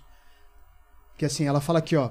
É, doutora Ana Beatriz, a psiquiatria está cada vez mais unida à neurobiologia. Ciência, neurobiologia, É. sei. E a nutrição psiquiátrica? Pode falar algo, algo a respeito? Nossa, eu nunca ouvi falar. Não só falar, como avisar. Como é o nome dela? É, Isabel Dauge. Isabel. Isabel, provavelmente até o meio do ano eu tô lançando um curso online sobre isso com, uma, que é? com uma nutricionista, Nu- que é a doutora Lília Teixeira, Nutrição? psiquiátrica. Nossa, o que que é? Por quê? Existe uma. uma por exemplo, Se você tem diabetes, você tem um nutricionista que vai botar ali o que você Exato. pode e o que você não pode. Tá. O tipo de carboidrato, o, o que, é, que é mais saudável, o que não é. Por exemplo, diabetes não pode comer manga. É. Porque as pessoas falam, ai, fruta. Fruta tem açúcar a peça, É, frutose, frutose. frutose. Exatamente. Então tem gente que fala assim, eu não, eu não to- boto açúcar no cafezinho, mas aí come o abacaxi inteiro, É. entendeu? E não sabe porque fica diabético. Na mesma maneira, o funcionamento. Você tem alimentação que favorece o coração. Exato. E o cérebro também. E durante Mesma muito tempo cérebro. a gente negligenciou nisso. Então, por exemplo, é, tudo que faz bem para o coração faz bem para o cérebro. Por Ah, é? quê? Porque o cérebro precisa de vascularização. Tá. Ele precisa. O cérebro consome um quinto de tudo que a gente come. Transforma em Um glicose. quinto? Se ele não estiver pensando muito. Nossa. Se ele estiver no hiperfoco, Aí dois é quintos. Tá. Tá. Então ele tem um gasto energético É. imenso. Então a gente precisa de coisas que façam o cérebro ter uma circulação. Então tudo que faz bem. Ao mesmo tempo, existem doenças que a gente sabe que precisam de determinados nutrientes. Por exemplo, deprimido. O deprimido tem que ter vitamina D acima da média. Porque a vitamina D é fundamental para a produção de serotonina. Que vem do sol. Não, melatonina. Não, a, a D. A, A D vem do sol. É. Mas, por exemplo, Tomar sol é bom. To- mais ou menos. Ah, não é? Por quê? Para você ter a tua dose diária de vitamina D, que seria mais ou menos 10 mil unidades, você teria que tomar sol, tá? Pelado ou pelada durante 10 minutos, entre 10 e 11 horas. Não- Qual é o não é- dermatologista que vai permitir Não- que é socorra? caso, Primeiro que você não vai ter onde ficar É. pelado para fazer isso. É 10 minutos. Aí o que, que as pessoas fazem? Põe o braço. É. né? Aí fica o braço e não absorve. Você precisa daqueles 10 minutos No corpo inteiro. no corpo inteiro. Ah. Entendeu? Então, assim, tem gente que fala assim: ah, mas a minha, a minha vitamina D tá normal. Sim, mas para produzir serotonina uma pessoa que tem menos, eu preciso de mais. É. Então, eu preciso de níveis entre 40 e 50. Quando você vai vir ali no laboratório, que o nível é, é acima de 29, de 28. Para o deprimido é pouco. Para tua imunidade é pouco. Entendeu?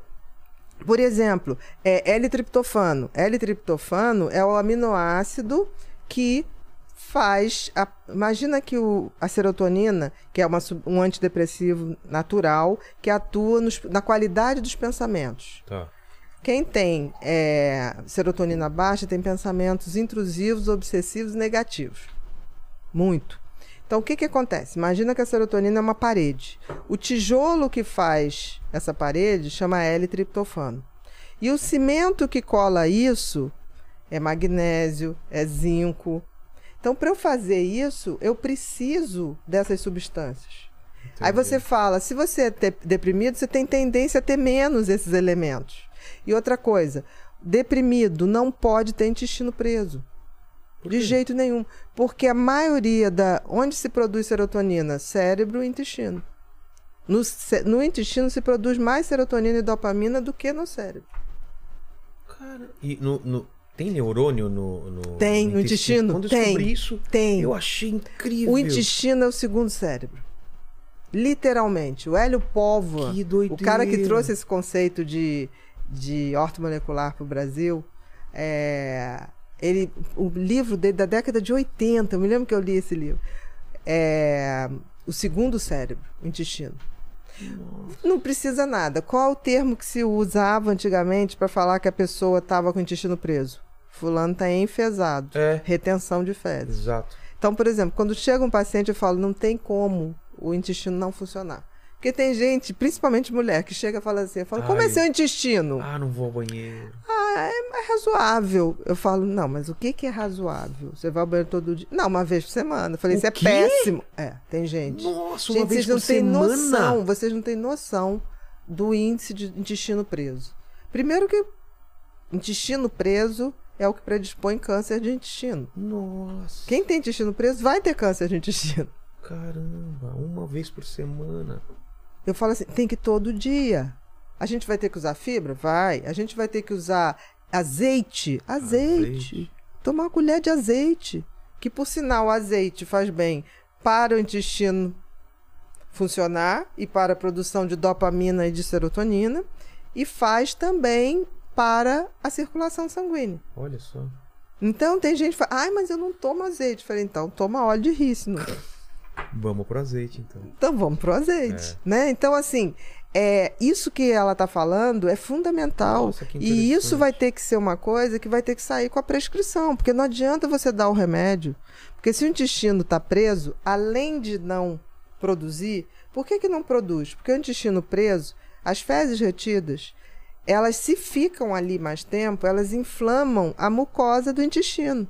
A mucosa do intestino é onde é produzida essas substâncias. Então você tem um processo inflamatório Entendi. não produz.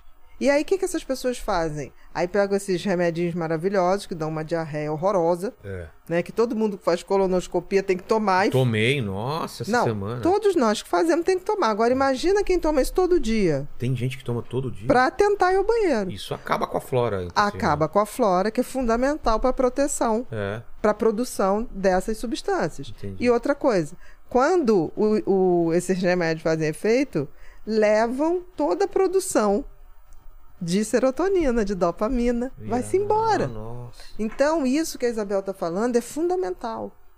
E a gente está tentando, é, eu estou fazendo esse trabalho desde o ano passado com a Lilian, porque a gente está tentando separar qual é a alimentação, por exemplo, TDAH. O TDAH no problema não é serotonina, é dopamina. Entendi. Então, existe um aminoácido chamado L-tirosina, que é o, o tijolinho que forma a dopamina. Então, isso Nossa, que tudo... interessante. isso. Exatamente. São conhecimentos novos, né?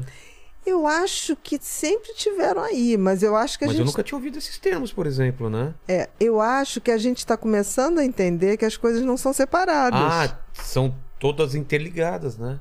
O que você come, o que é absorvido, É sempre falar, o- você é o que você come, né? exatamente. Mas é literal. É, né?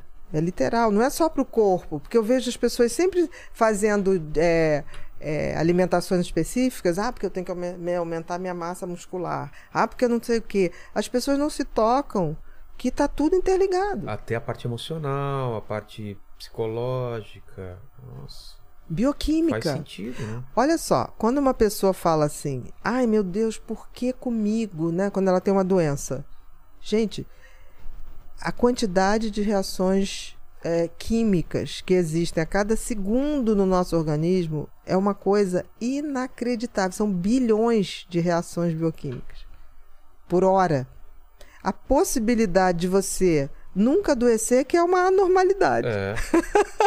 E, e dá exemplo é, de- dessas reações químicas. Comida sendo, sendo digerida, O tempo todo. oxigênio sendo O, transformado. o tempo todo. Aí a pessoa fala assim: gente, mas por que, que eu adoeci? Gente, é o contrário. A gente, para se manter vivo é, nessa forma física, que eu acredito que a vida ela existe na forma material e na forma é, de onda, de energia Entendi. tá? É, nessa forma que a gente conhece, é o contrário da lógica, porque você ter uma matéria dá um trabalho para manter isso É. aqui inacreditável. É a tal da entropia, né? Exatamente. As coisas tendem a decair a- a- ao caos e não a. Exatamente. É mais então, fácil. assim, é, a vida é um milagre, mas é um milagre custoso de se manter. É. Muito custoso. Não é fácil. E quanto mais passa o tempo, mais você tem que fazer. é, mais energia você tem que gastar pra man- se manter igual, né? Exatamente. É Então, assim. Não sei se é assustador, ao mesmo tempo é muito legal, porque assim, quando você consegue ir envelhecendo com saúde, cara, você dá uma sensação tipo assim, eu estou agradecendo a essa mágica que acontece, estou sabendo levar esse presente que foi me dado, É. sabe? Faz Com sentido. carinho. Você começa a entender que a vida foi te dada, mas você, no fundo, você vai ser teu pai e tua mãe. Te cuidar disso aí. Você pode ajudar a cuidar do teu filho, mas você vai ter que ser pai e mãe É. de você também. Como um dia ele vai ser também dele, né? Como um dia ele vai ser dele também. Que legal. É isso, Lene? É isso. Pô, obrigado. Por, pô, Isabel, valeu, Isabel. A Isabel, né? Obrigado demais, doutora Ana. E, e eu só não vou falar mais de assunto porque eu quero que você volte, porque são 14 livros, né? Vamos falar aí. Vamos Mentes lá. Perigosas. O primeiro foi Mentes Inquietas, sobre TDAH. Tá, Depois foi Mentes e Manias, sobre transtorno obsessivo compulsivo. toque.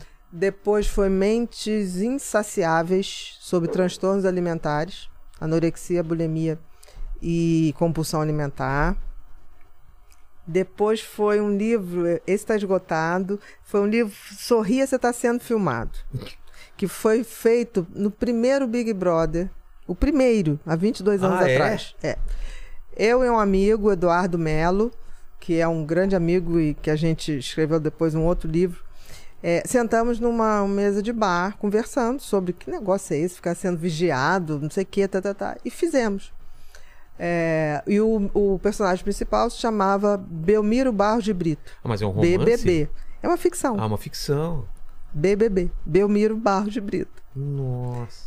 E é um barato, porque assim, ele é o cara mais anticoerente, entra na casa e faz tudo errado, é expulso e surta com aquele tanto de câmera vigiando ele, e ele quando sai, ele continua falando para as câmeras como se nada tivesse. Surtou. A muda, ele, ele passou a viver em função daquilo. Entendi. Foi quando essas, câmeras, você tinha tudo, sorrir, está sendo filmado, sorrir. É. Quando a câmera começou a tomar a realidade.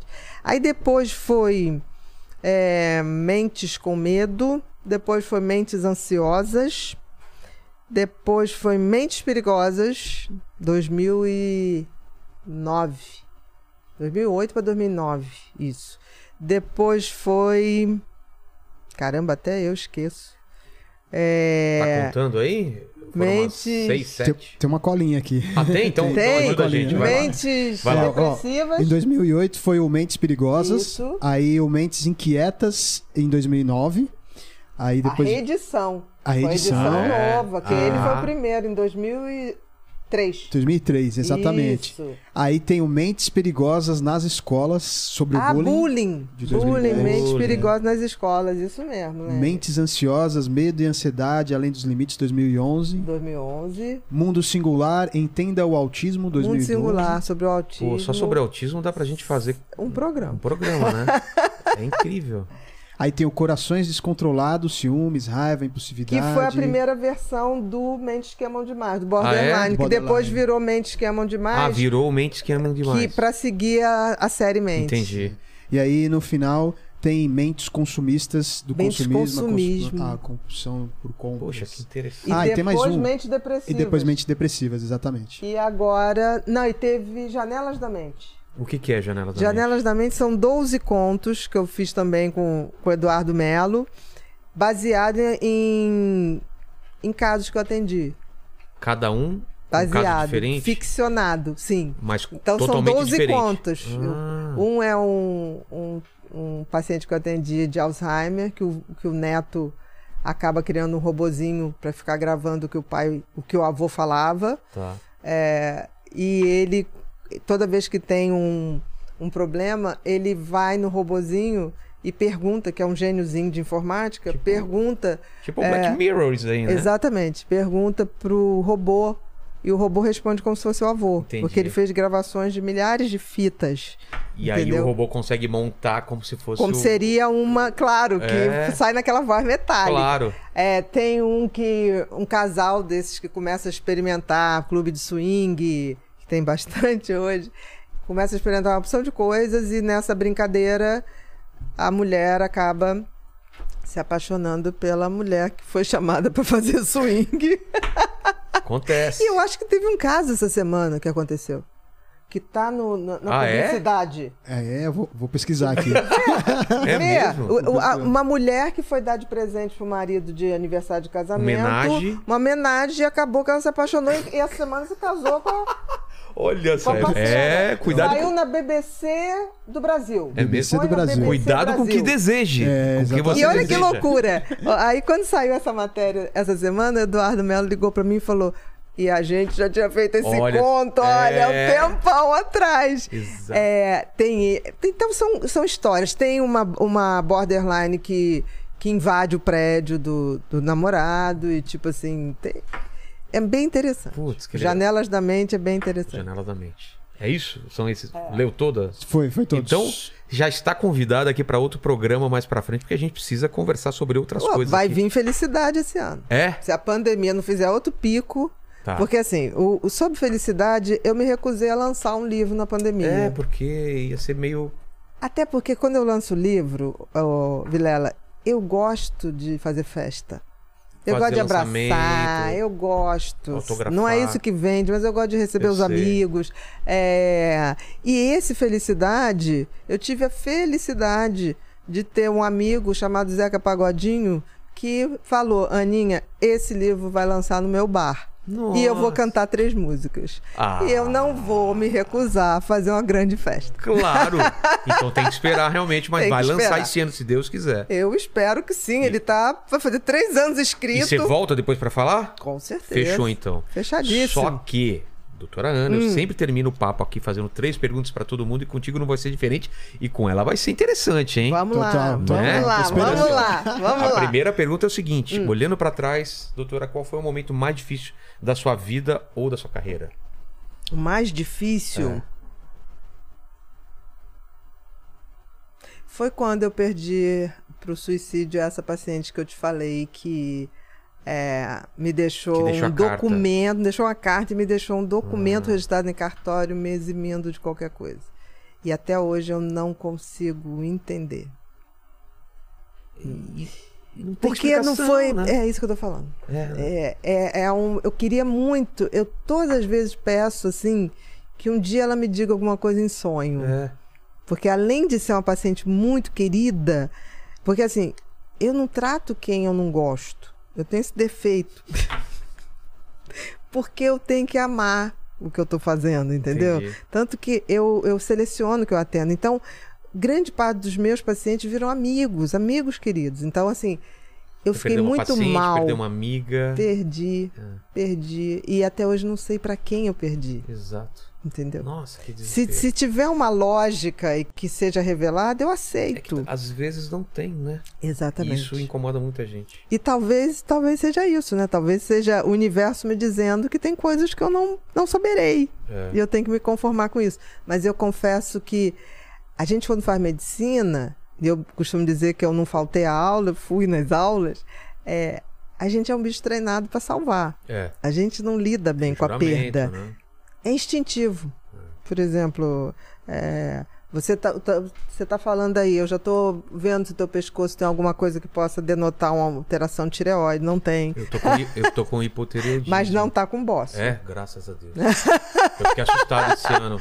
Entendeu? Eu tô, tô com Muse. Não sei se conhece o, o Muse, aí o hipotireoidismo, pré-diabetes e gordura no Mas fígado. aí é síndrome metabólica. É? de- e si- sinal de que você não tá sendo um bom pai pra você. É, né? Entendeu? Não, eu tô maltratando. tô Nada que maltratando você não refaça teu estilo de vida. e É. não- Eu também quase entrei em diabetes. É, eu tô Há três anos atrás, e aí foi a hora que eu falei, tá na hora de cuidar com carinho. É, eu tô mudando porque tem filho, né? Não é só porque tem filho, porque assim, é, esse corpo aqui é, é a morada da tua alma, sabe? Então, se você acredita numa espiritualidade, você acredita que segue, tem que tratar bem o- a casinha É verdade. Concordo do teu totalmente. espírito, entendeu? Então não Concordo é só pelo filho, que seja também pelo filho, É, mas que, que a gente honre o presente que foi dado, né? exatamente. O segu- a segunda pergunta tem a ver com a Vamos. primeira que você falou. E a gente vai morrer um dia, Uhum. Ana. Espero que demore muito tempo, que a gente aproveite muito esse, essa casca que, que guarda nosso espírito, nossa alma aqui. Mas esse vídeo, assim como todos os seus livros, tudo vai ficar aí para sempre, né? Esse vídeo aqui, o pessoal pode voltar daqui 277 anos e, querer, e o pessoal querer saber quais seriam as últimas palavras suas. Qual, qual seria seu epitáfio? Acabou a tinta, porque eu escrevo meus livros à Na mão. mão? E Bic. E a Bic nunca Você me tá pagou brincando? nada. É incrível. Bic, Você escreve na mão? à mão. Cada livro dá de 7 a 9 Bics. Nossa! Né? Bic, tem, que, ser Bic. Tem que ser Bic. Eu escrevo à mão, então eu diria: acabou a tinta. Agora vocês não podem mais me ler, nem me ouvir, é, nem, me, nem me ver, né? Mas certamente, onde tiver uma boa música, é, eu estarei por lá. Entendi. Se for um samba bem. Não estou falando sam- samba, estou falando samba. Samba mesmo. Tô falando bossa nova. Eu estarei por lá. A chance de você estar é por lá é. só é só sintonizar que eu estarei por perto. Vai ser E assim. a terceira pergunta é essa, eu quero muito saber sua, sua resposta. Se você tem alguma dúvida na vida, fora essa que você dividiu com a gente, né, da sua paciente, algum questionamento que você se faz, divide com a gente. questionamento por que que o ser humano é, insiste sempre em fazer os mesmos erros? Por que que é tão difícil admitir que errou e tentar não repetir? Por que que a gente é, se maltrata tanto e usa tão pouco a nossa inteligência? Porque definitivamente a gente não veio aqui para ser feliz, a gente veio para evoluir e, e nos tornarmos pessoas melhores. E se a gente consegue fazer isso é, sendo feliz, aí é a glória da É, vida. total. Entendeu? Total. Faz todo sentido. É, Lene, você tem a resposta? Ainda não. Então vamos todos e, e- e atrás dessa resposta, porque o, o grande barato dessa vida é a gente fazer as perguntas e ficar indo atrás da resposta, mesmo que a gente não tenha, né? Mas não deixar de perguntar. Não deixar de perguntar, sempre fazer.